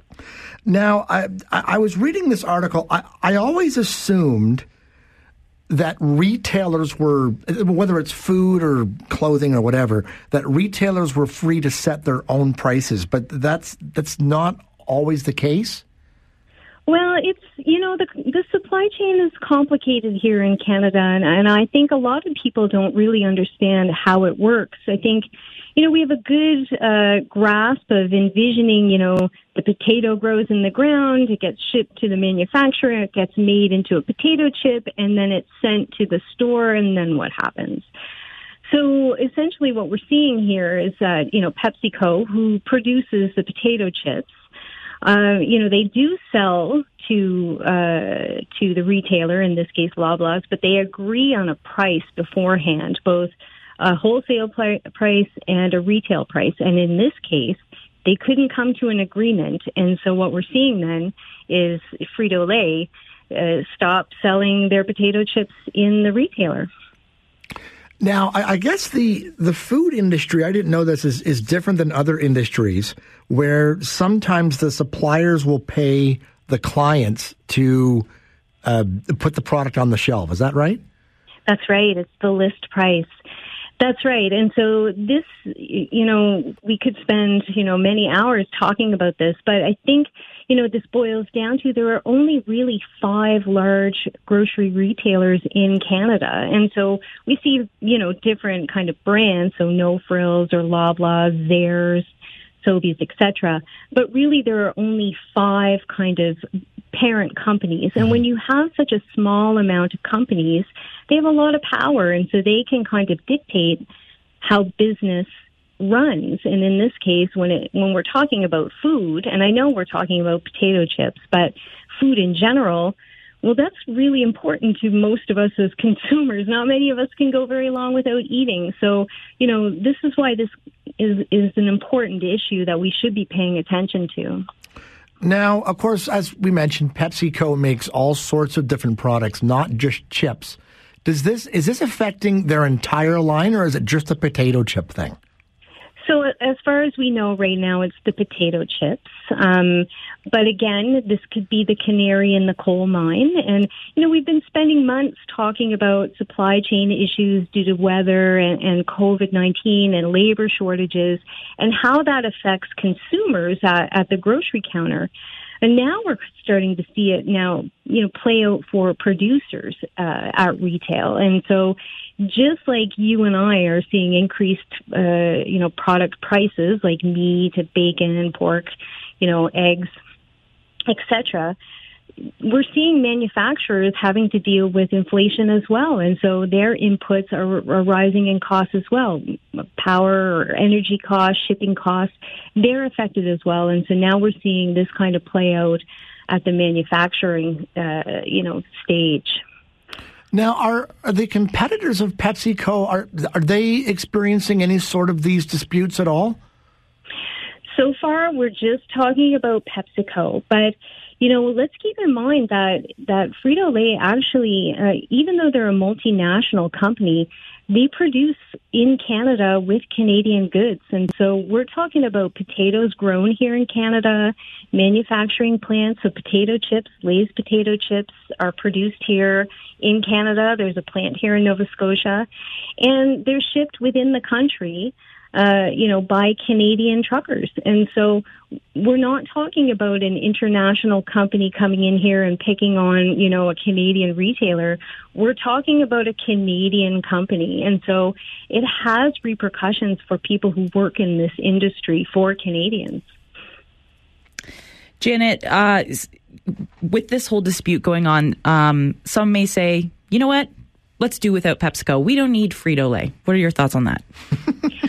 Uh, well, you know, the people who work for Frito Lay uh, certainly need Frito Lay, right? And so we don't want to get into a situation where we're, you know, we're kind of allowing for a small group of companies to dictate to manufacturers what what they can sell, uh, you know, for a region, reasonable margin here in Canada. Like I said, a lot of people are employed, including farmers who grow those potatoes here, and it, it will have uh, effects on communities. And I don't know how this is going to play out. It's, we're watching it closely. It's very interesting. But what happens when it's not potato chips? What happens when it's like cheese or or dairy product or some kind of you know, fruit or vegetable, uh, you know, then we're going to be talking about things that are really impactful to our diet. Yeah. Now, is it possible that Loblaws will come back and say, you know what, fine, we'll increase our prices? And if that does happen, will we see, you know, other companies coming forward saying, okay, well, if, you know, they're asking you to increase the prices, can you increase the price on our product too?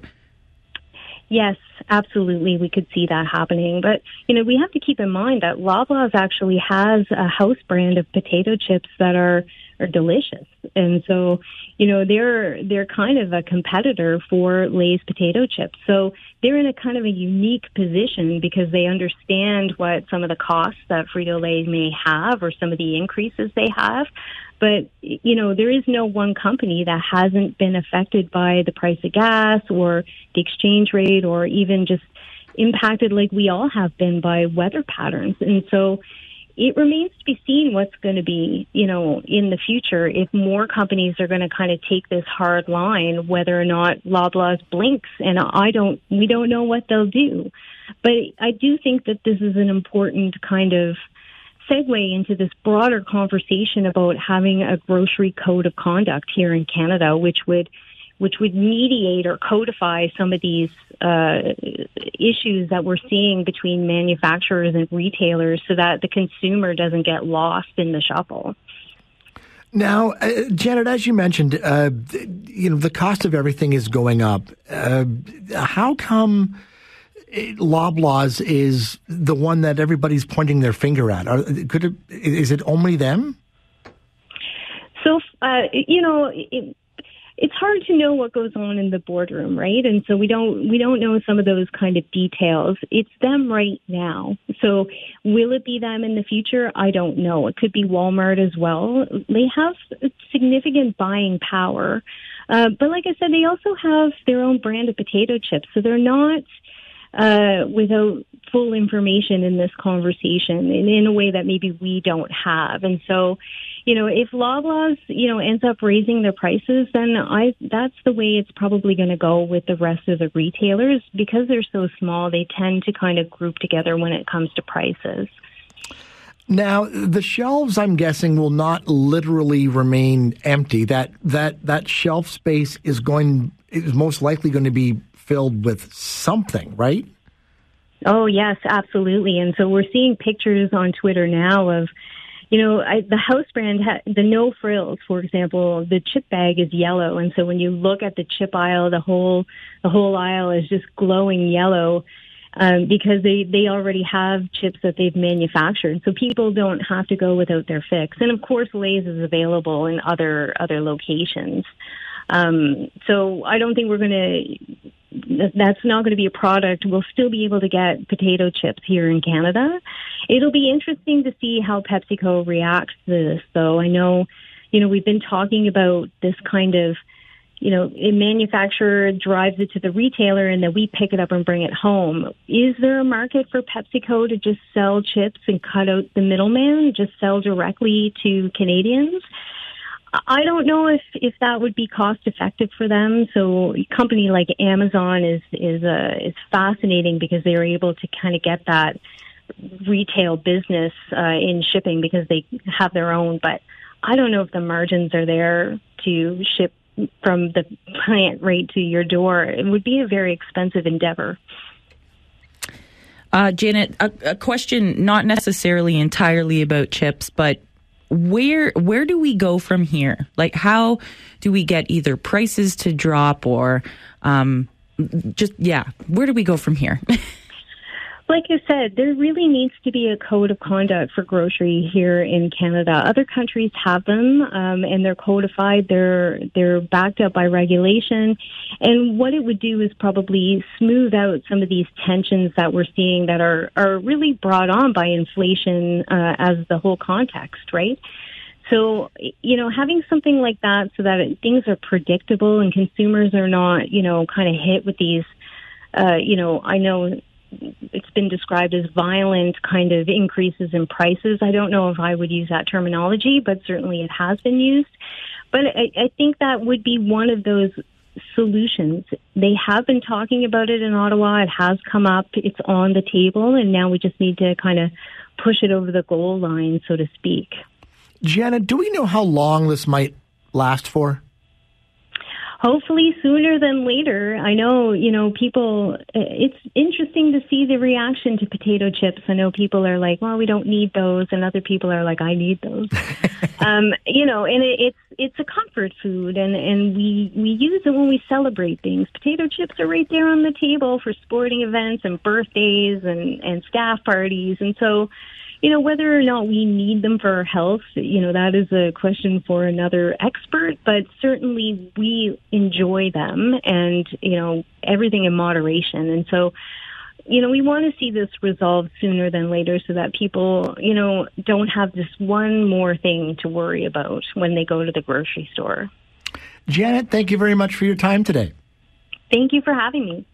Janet Music is a research associate at the Agri Food Analytics Lab at Dalhousie University. So we're trying to get to the bottom of um, the potato chips. You can't get Lay's potato chips at Loblaws. So sad. Right now, now it's, it's as I said, I'm, I'm more of a, a sweets guy, but when it comes to the the soft drinks, I I prefer Pepsi over Coke. Oh no, you couldn't be more wrong. That's- Sorry. my, my, my wife and I argue about this all the time. so, and, and, and some of their other products too, I just, for whatever reason, maybe they cater to people with certain taste buds.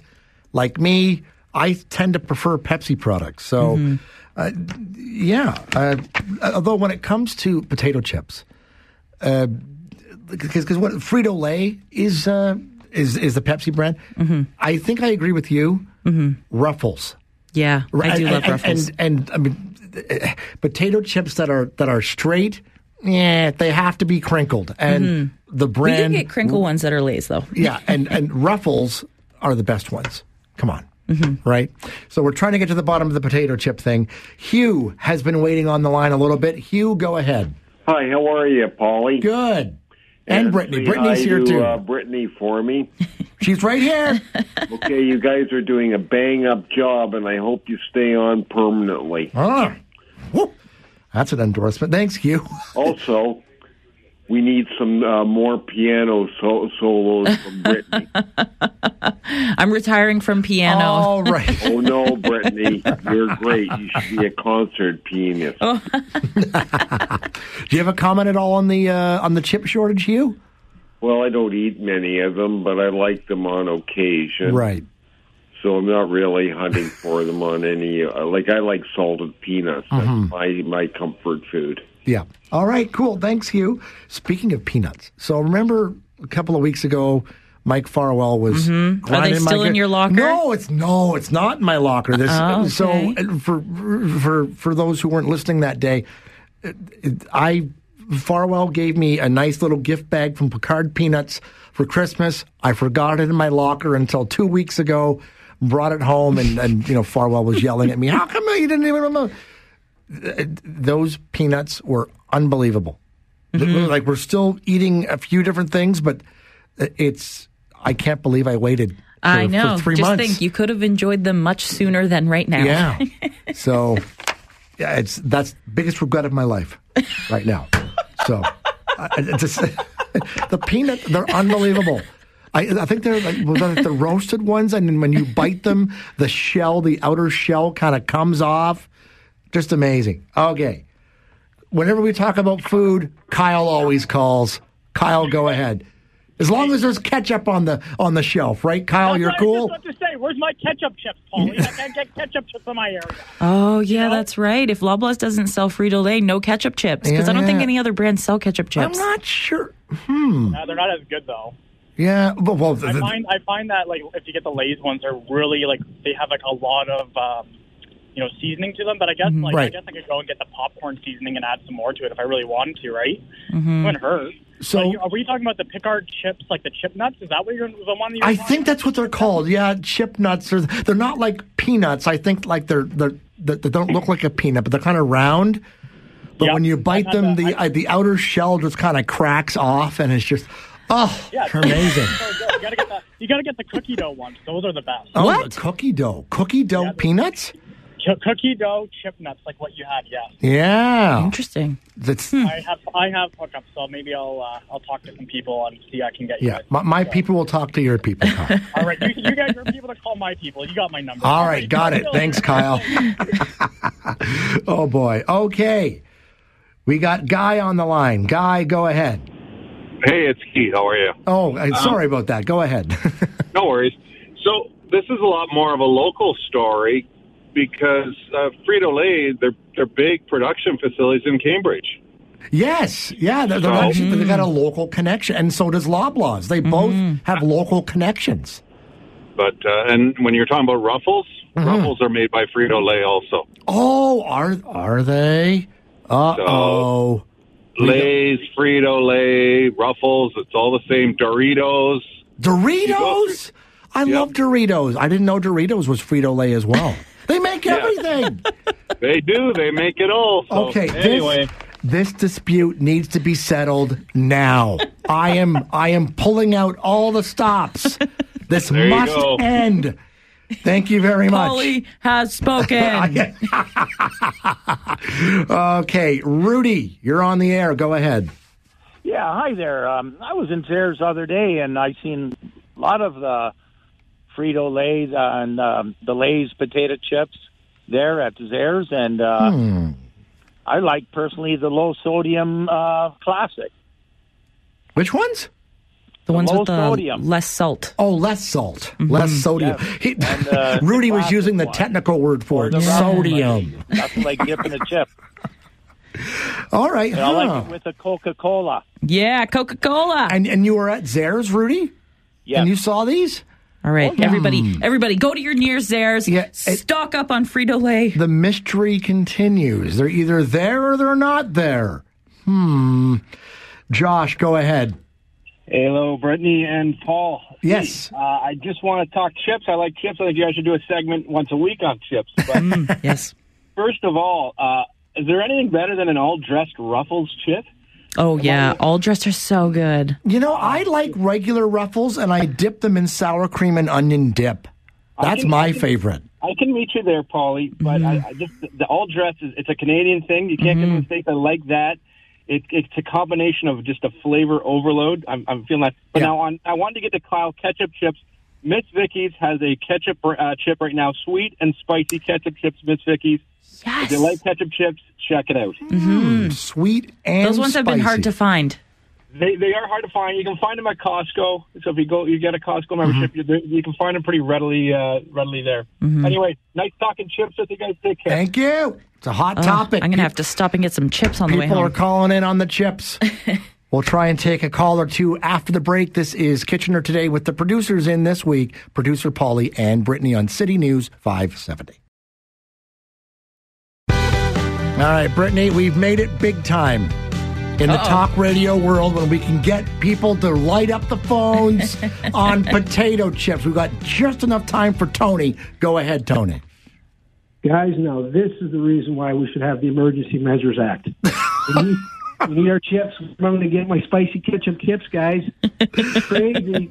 Well, okay, you're not fair wrong. enough. Thank you, Tony. Oh boy. Okay, that, that was a lot of fun. Mm-hmm. And never in my life did I think we get people lighting up the phones on potato chips. Listen, Polly, everybody loves their chips. All right, I'm a little excited. Coming up after the news with Aaron Anderson, we're going to talk to one of my favorite YouTubers. And we're going to be talking about rip-offs and scams when you're traveling around and how to uh, avoid some of those. So Mhm. we'll be talking about that after the break. This is Kitchener Today with the producers in this week, producer Polly and Brittany. Kitchener Today with the producers in this week, producer Polly and Brittany. Although, where is Brittany? She left. Oh, she's just coming in now. Come on, Brittany. All right. We're going to be talking in this half hour to one of my favorite YouTubers about travel scams, ways to get avoid, uh, ways to avoid maybe getting ripped off while you're traveling around. Now that things are opening back up, I know I'm thinking about you know taking a trip or two. I've been stuck in this country for over two years now. I Oh, wanna- wouldn't it be so I wanna- nice to go? I Go want to go to the somewhere. sun. Yeah. so we are speaking now with Mark Wolters. Now, I've, I've described him as an avid traveler and the creator of WoltersWorld.com, a travel site, also has lots of great YouTube videos up. I always want to default to Walters, but it's Wolters with an O. I, Mark, I bet you get that a lot, eh? Walters?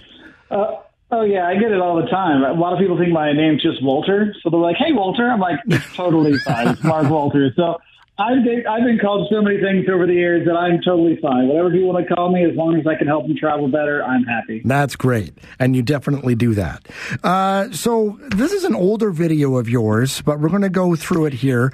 Um, ways to avoid getting ripped off with travel scams with, for tourists while you're uh, touring around. So, the, the first one we mentioned is taxi scams. Can you elaborate on that? so yeah, so the thing is, is as people move towards Ubers and Lyfts and ride shares, sometimes we forget that sometimes your t- a taxi is like your best bet. If you're leaving an airport, sometimes Ubers and Lyfts aren't allowed to go there. But if you travel internationally, you know the the the Uber and Lyft aren't an option. So taxis are what you're going to use. But there's some some things that could happen when you're in a taxi. You just need to be aware of. Um, one thing that some bigger cities, especially if you got a lot of luggage, once I mean, and I'll be, I got to say this: most taxi drivers are 100% legit, wonderful Of course. people. Yeah, yeah. But there are just like everywhere, there's there's always some bad eggs out there, and there's one scam where the, you'll put all your bags in the back of the car, but when you get out, you know you're always in a hurry, and so like they'll help you get the bags out of the back of the car. I'm like, okay, good, you got everything on your thing. Bye, see you later, and they take off. And you may have come with six bags, but now you only have five, and it's and it can be an honest mistake, or Right. it could be a not so honest mistake. So one thing I always recommend: always be back behind the taxi when they're putting your bags in the taxi. And when it's time to get out of the taxi, you get out of the taxi and you want to make sure all the bags come out and then pay them that way because that kind of eliminates some of the opportunities of not, you know, not getting your bags or, or things being left behind. Because sometimes we do leave things behind. We've all left our phones at home sometimes, or our wallet in the wrong car. You know, so so there's honest mistakes as well. But that, that's one thing I think is really important. Also, when you're looking at um, when you're looking at your taxis, it's always a good idea to talk to your hotel or your accommodation. Ask them how much is, should it cost around about from the airport or the train station to that bed and breakfast Mhm. to that hotel because sometimes you don't know the city. I mean, I've had people that have I've got I used to live in Lithuania and, and whenever I take a taxi in Vilnius, they'd be like, "Oh, you're not from here," and they'd go the long way around. And I, you know, I'm like, um, actually, this street right here goes right where we wanted to go. You're trying to charge me triple. I'm not going to do it. Call the cops because they'll threaten to call the cops and you're not you're not trying to pay. Uh-huh. And you can be honest. If you know they ripped you up, then please do call the police. Now, one thing because that, the po- So go ahead. Sorry, yeah, go ahead. I was just going to say one thing that I've done. Uh, some the first time I went to Vegas, someone said, just you know, Google Map the. Uh, you know the airport to your hotel, and just tell the cab driver, "Yeah, I want to go to the well, whatever hotel via the 417." So the cab driver will think, "Oh, this person knows their way around town. I better take the uh, the route that they've already asked." Exactly, and that that's one thing is being more acquainted with the city you're going to. Simple things like that, like just knowing the basic highway you should be on. So they're you're like, wait, they're taking the ten, and we should be on the forty five. Like there's things that happen that like really signify it. And the thing is, is that's one of the things with the competition of, of Ubers and Lyft. You you you know the route they're going to go because Uber and Lyft shows you the route they're going to take. You can see right away if they're going the wrong way or a different way. Taxi drivers sometimes know a better way to get places, but it's good to know that if they're if you're supposed to be going north and they're heading south, Mhm. you can ask, hey, know, and, and sometimes you don't want to cause like trouble. So sometimes you might ask a question, oh, I thought this statue was to the north, and so does that mean we're going south or north? 'Cause- and sometimes it'll get them back on the on the right path. So once you've gotten to your hotel, there's some, you have to be look on the lookout for some scams at the hotel as well. Yeah, so this is one we all we all love our free internet. Like internet is life, you know. And so people, when you get to the hotel, especially if you have kids, this is really important. If you're having your kids use your phone or your laptop or your iPad, if you've got your bank account statements, you've got your information on there, and your kids like, oh look, it says hotel Wi-Fi, and they just click on it right away. Yeah. and they sign in. Well, here's the thing: if that's an open Wi-Fi, anything you send, if it's not encrypted, can be taken. So it could be passwords, it could be you know bank information, you got all kinds of things. Make sure you have the right Wi-Fi signal for your hotel. Because I've seen it before where people will actually copy the Wi-Fi of the hotel, and it'll say like Hampton Inn, you know, Chicago, and I mean that's not that's just an example. And then it'll be like another Hampton Inn, Chicago. I'm like, wait, which one am I supposed to sign up with? And and you point it out to them, say, hey, could you show me? That's why it's really important you have the right one, as opposed to just assuming that oh, why all the Wi-Fi is going to be the same. It's open. I'll just use that. You got to be very careful with that. What about um, in regards to Wi-Fi? Uh, I'm guessing checking your bank account on a Wi-Fi might not be a good idea. Yeah, that's if you are going to be doing any kind of bank transactions, you, you'll see a lot of advertisements for what's called a VPN, virtual private network, and you can get that. And so everything it- it's on your phone or it's on your laptop, and it basically makes everything private. So even if they are trying to like sneak you, you have a better chance of it not getting taken. Um, but yeah, your bank stuff usually I would do that stuff at home before you go. And sometimes, of course, you do have to check. So make sure you're using a non-public Wi-Fi. So not just like at the local Starbucks. Go to someplace that's a little bit more secure. Now, uh, rip-offs or uh, scams with the airline. Now, this seems to happen in Europe a lot. I think, where you know you think you're going to be paying, you know, you know, fifty euros for a flight, and before you know it, it's three hundred. Yeah, and, and, and we've it's not just in Europe anymore. If you ever fly some of the low cost airlines anywhere in the world, they get you with that really great introductory like that fee. Oh, fly to Rome for twenty bucks. Fly Mhm. to you know Florida for fifty dollars. Go see Quebec for twenty five. Yeah, it's twenty five, but that's only one way. And then oh, you wanted to bring it back? Well, there's another fifty bucks. You know, each way. Oh, and then you wanted to sit with your family, and then you got to pay more for that. And next thing you know, sometimes those cheap airline tickets are actually more expensive than if you flew with Air Canada or Mhm. or you know Jet West or, or Delta. So it's really good to really kind of check and see what that end price is before you book because you might see you'll get a better deal with one of the major carriers. I know for me, I ended up flying to on British Airways to London a lot more often because when I do like a Ryanair, like a low cost airline to there, when I factored in the fact that they went to an airport out of town and it would take me 50 pounds, like 50, 60 dollars to get into town, I'm like, wait, that's a hundred bucks more. I can just fly into like a normal airport and take the four pound, you know, like six, seven dollar, you know, subway ride in to the city instead. I'm like, huh. So the cheapest advertised price is not always the cheapest cost for you to travel. That's why it's really important to kind of check your options. Now, you've talked about the mustard scam or the bird poop scam. What is that about? Okay, so this is one, and, and sadly, the people that do this are, are really not nice people because they will target people that are more, I would say, more susceptible or ones they have a better chance of getting away from if they get caught. Uh, they're targeting a lot of times elderly travelers or travelers with small children. Mm-hmm. I mean, if you're, as we all get older, it's a little hard to run after people, right? And if you got little kids, you're worried about your little kid not running after someone. And what happens in this scam is there'll be some version of this. Something will get spilled on you, whether it's mustard, whether it's ice cream, whether, oh, there's bird poop, bird poop on your shoulder. That's how it starts. And some nice person will be like, oh, hey, man, you got something on your shoulder there. Let me wipe it off. And they'll be very nice, probably dressed very nicely. You won't think anything about, oh, it's so nice. This, man in Spain is trying to help me when I got bird poop on me. You take your backpack off. You put your backpack down. Maybe you put your just take your jacket off so they can clean it off. They'll help you out and they'll give it right back to you. And like they're like, hey, you have a great day. Like, oh, thank you, sir. You have a great day. And then you look for your bag, and poof, it's gone. Now, there's Just also- remember, you, you, mustard, bird poop, you can clean it off yourself. You don't need any help. Yeah, good point. Uh, there's, I guess, it's, it's kind of a similar version of this where someone will ask you to hold their baby or something, and then then they'll they'll walk off with maybe your bag or something. Yeah, so this is one. It's it's gotten this one was really bad probably five ten years ago. It's gotten a bit better, especially when when I was social distancing. People like I don't want anybody near me. Um, but basically, what would happen? This happened in France. I think it's in France and Italy, where people have small children and they're like, oh, the, the kids are basically a distraction. So you pay attention to the kid and you're not paying attention to your bag or your wallet or your watch. You don't realize how fast people work. And and whether it's the baby scam or there's the petition scam where they're asking you, hey, would you please sign this petition to, you know, save the whales or get rid of nuclear war? Like stuff we're like, mm-hmm. yes, I'm totally for that. And while you're signing that, sometimes they literally have a fake arm holding it and they're they're checking like getting your wallet or they're getting your watch or they're sizing you up to let their friend down the way know that hey, back left pocket, there's a there's a bump. That's where you need to go. Right. So you really want to kind of pay attention to things like that. Subway pickpockets. How does that work? Oh yes. Okay, so, so I got to be honest. Whenever you travel, the cheapest way to travel is public transportation, fast, efficient. You know, um, price wise, you can't beat it. But the thing is, there's there's people on there that are you know there's people on there. They know the tourist is going to be there. So what you'll see is when you get on or off the train or on or off the bus, that is the primo time for people to pickpocket.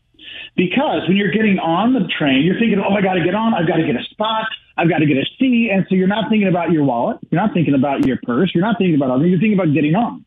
And when you're getting off, you're focused on getting off. Oh, I got to get off here. Is there space for me? How am I going to get around that person at the door?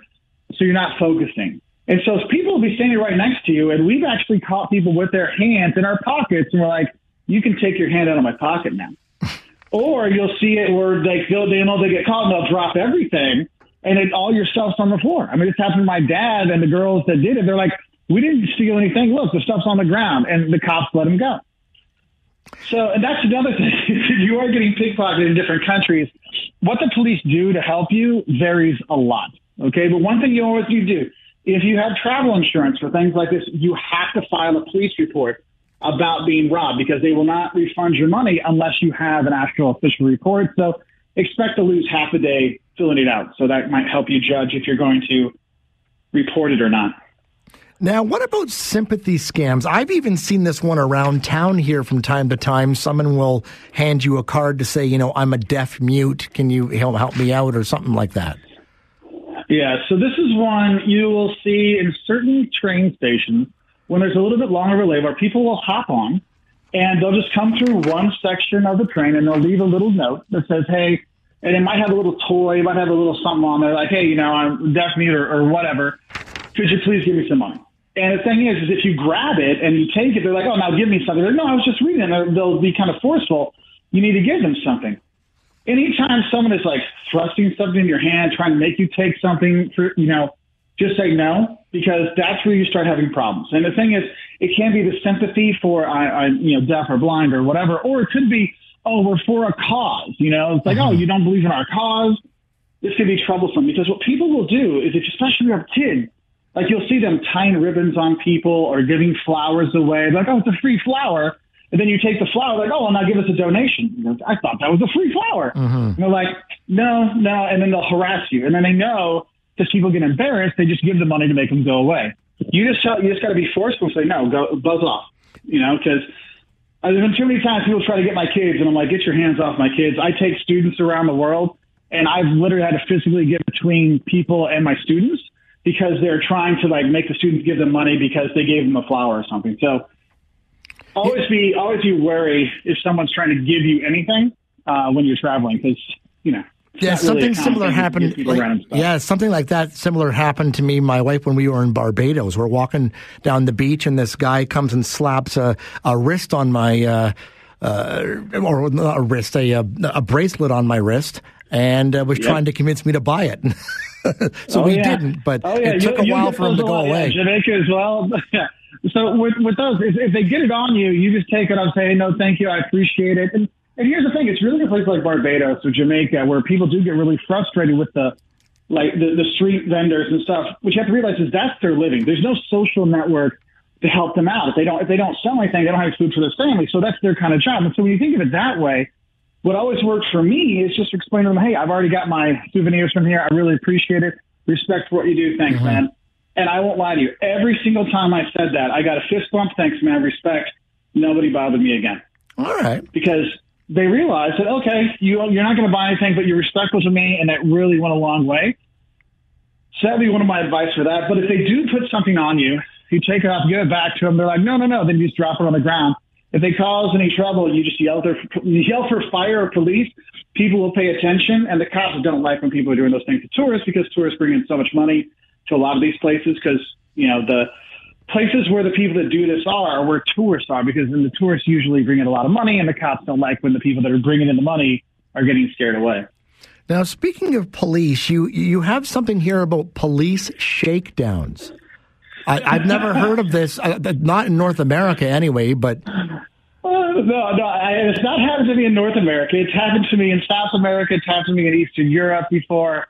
Um, and the thing is, is some, sometimes it's not the shakedown like you see on TV. Sometimes it's just, uh, you know, you're going through a form and they're like, hey, uh, do you have a pen? Or do you have uh, something other? Like, yeah, like, thanks. And they'll just walk away. I remember going through South America, every single pen I had disappeared at the border. Because they, oh, can I can I borrow another pen? And then they got one for their buddy. So sometimes it's like that. Other times, um, I know when I was going through Paraguay, um, it was kind of a scam because when I went into Paraguay, I was like, I need to get a stamp because I'm coming to the country. They're like, no, no, you don't need a stamp. I'm like, no, I'm pretty sure I need a stamp. And the guy got really mean. He like tacked his gun. He's like, you don't need a stamp. I'm like, oh right, I don't need a stamp. And so the problem was when I left the country from the other border, like they were like, "Where's your stamp? How long have you been here? How did you get here?" Know, and like we don't know how long you've been in the country. And they just started like I was like in my early twenties, so I didn't know what was going on really. And they eventually shut me down, got all my cash I had, you know, which at the time was like twenty four dollars. And they're like, "We don't need more. We know you're a rich tourist." I'm like, "I have an ATM card." And the guy's like, "Do you see an ATM around here?" I'm like, "No." He's like, "Well, give me what you have." And so I gave it to him because I was scared. You know, I was like 21, maybe 20. And so I, I get on my bus, and then I, I kind of realize they totally scammed me. Like that was all part of the thing. Getting the tourist, going a tourist by the solo tourist coming in. There'll be a solo tourist going out, and therefore they can do the shakedown. I've also had in some places where the cops have come up and they'll ask for your papers, or they'll ask for they'll say you're doing something wrong. Oh, you jaywalked, or or you've had too many drinks, or it's too late, you're missing curfew, or whatever. I've had some of those as well, and I remember one in in Russia where I I spoke a little Russian at the time, and I could read a little Russian. Mm-hmm. And when they gave me like the ticket, it was basically a parking ticket just to make me think I was filling something out. So whenever any of those things kind of happen, be like, yes, please take me to the police station. You know, like I don't understand what's going on. Take me to the police station. We'll talk to the embassy, and then they'll usually say you don't want to go to the police. If what they say you don't want to go to the police station, then you know it's a shakedown. Mark, thank you very much for joining us today. As I said uh, earlier, I really enjoy your videos. Uh, where are you traveling to coming up? So we've got some trips to the Caribbean. We've got uh, we're going to Puerto Rico. We've got the Bahamas. We're heading over to Europe. We'll be in France, Germany, and Switzerland here in the spring. Uh, we got some more stuff here in the U.S. coming up, and hopefully we'll be up your way later this year. All right, cool. That'd be very cool. I've been looking forward to hearing about it. Awesome. Well, thanks for inviting me on. You'll have a great day. You too. Thank you very much. That's Mark Wolters, uh, an avid traveler and creator of Wolters World, or Wolters World with an O, Wolters World, and he he he bills himself as honest travel advice, and I. I really feel that when I'm watching his stuff because I, I watch a lot. You know, there's a lot of travel related stuff, Brittany, on uh, YouTube, and some of these people I find it's like I have a feeling that they're getting a discount on the hotel room in exchange for giving a, a favorable review. I never feel that way with this guy. So anyway, very cool. Mark Wolters, woltersworld.com, or you can just search for him on YouTube as well. Really, really cool stuff. So uh, I'm looking forward to, to traveling. My wife and I are just starting now to talk about maybe making a trip to Vegas, maybe in April. We'll have to see. We'll have to see how things work out. Uh, you know, holidays or whatever. But uh, yeah, are, are you looking forward to going anywhere, Brittany? Oh, I would love to go everywhere. I have so many places on my bucket list, you know, like Ireland, Italy, Thailand, Yeah. like uh, just so many cool places. I know Vegas is top of mind for you, but is there anywhere else that you would like to go? Well, my my sister in law lives in Germany, Mhm. and I've never been to Germany. It's it's on my short list of places I want to go to. So that will probably be coming up in the next couple of years. Maybe even maybe later this year. Who knows? uh, we got time for a quick call from Kyle. Kyle, go ahead. Hello. Yep, I'm here. Sorry. Um, when I was a kid, actually, when we were flying back from uh, Oklahoma to Canada to visit our family for Christmas, our passports in Chicago uh, International Airport got stolen. Your passport got stolen. Yeah, so my dad, my dad had his laptop bag with my mom there, and you know, my sister was like maybe like two or three years old. I was eight or nine years old, and we went off, dad and I, to go get something to eat. And my dad, my sister, and my mom were there watching all the bags, and she just must have turned around for two seconds, and the lap, his all his work stuff, documents, the laptop. This is back in the '90s was stolen. And, and we talked to the security guard, and my dad said he remembers the security guard saying, yeah, this was pre 9 11. So anybody could buy a ticket. Mhm. And what these guys do is, is they come in and they take bags uh, on a daily basis and steal them, and then they go home and they that's that's it. They just buy a plane ticket, but it's worth more to go in and pretend like you're flying on an airplane and take somebody's laptop bag and then not even you know board the airplane. Wow. So Yeah. Things were definitely different pre 9 11. I only flew once pre 9 11. I can't even remember what it was like. It was so long ago. So we're going to uh, take a quick break here and we'll be back to wrap it up in just a few moments here on City News 570 Kitchener today. We made it through another show, Brittany. Awesome. Boom. I uh, th- th- that contest you did earlier was a lot was a lot I of know, fun. and I have some more questions that we can ask uh, tomorrow Let's to get tomorrow. some more yeah, engagement. We got I got an email from the promotions department. Our phone lines are ringing off the hook. What do you mean you're doing a contest? I'm like, there's no prize. Just bragging rights. Just, I guess people people were calling the main the main switchboard. I don't know, but anyway, that was a lot of fun. A lot of fun. Yeah. So two down, two to go. I guess that's it. So uh, I, I, I, I, I, I don't know. I'm. you know what? I'm speechless. it's going so well. Paulie's loving it. He's going to host full time. No, no, it's going to be Kitchener today with producer Paulie. No, you and I will be back tomorrow. So We sure will. Everyone have a good evening. The uh, all news afternoons with Aaron Anderson and Luke Schultz. Mm-hmm. I think I might have teed up Paul McPhee earlier. Didn't even realize he wasn't here. Aaron Anderson and Luke Schultz are up next. They're going to take you home from 3 to 7 tonight. We're back at noon tomorrow. Have a good night. This is City News 570 and Kitchener today.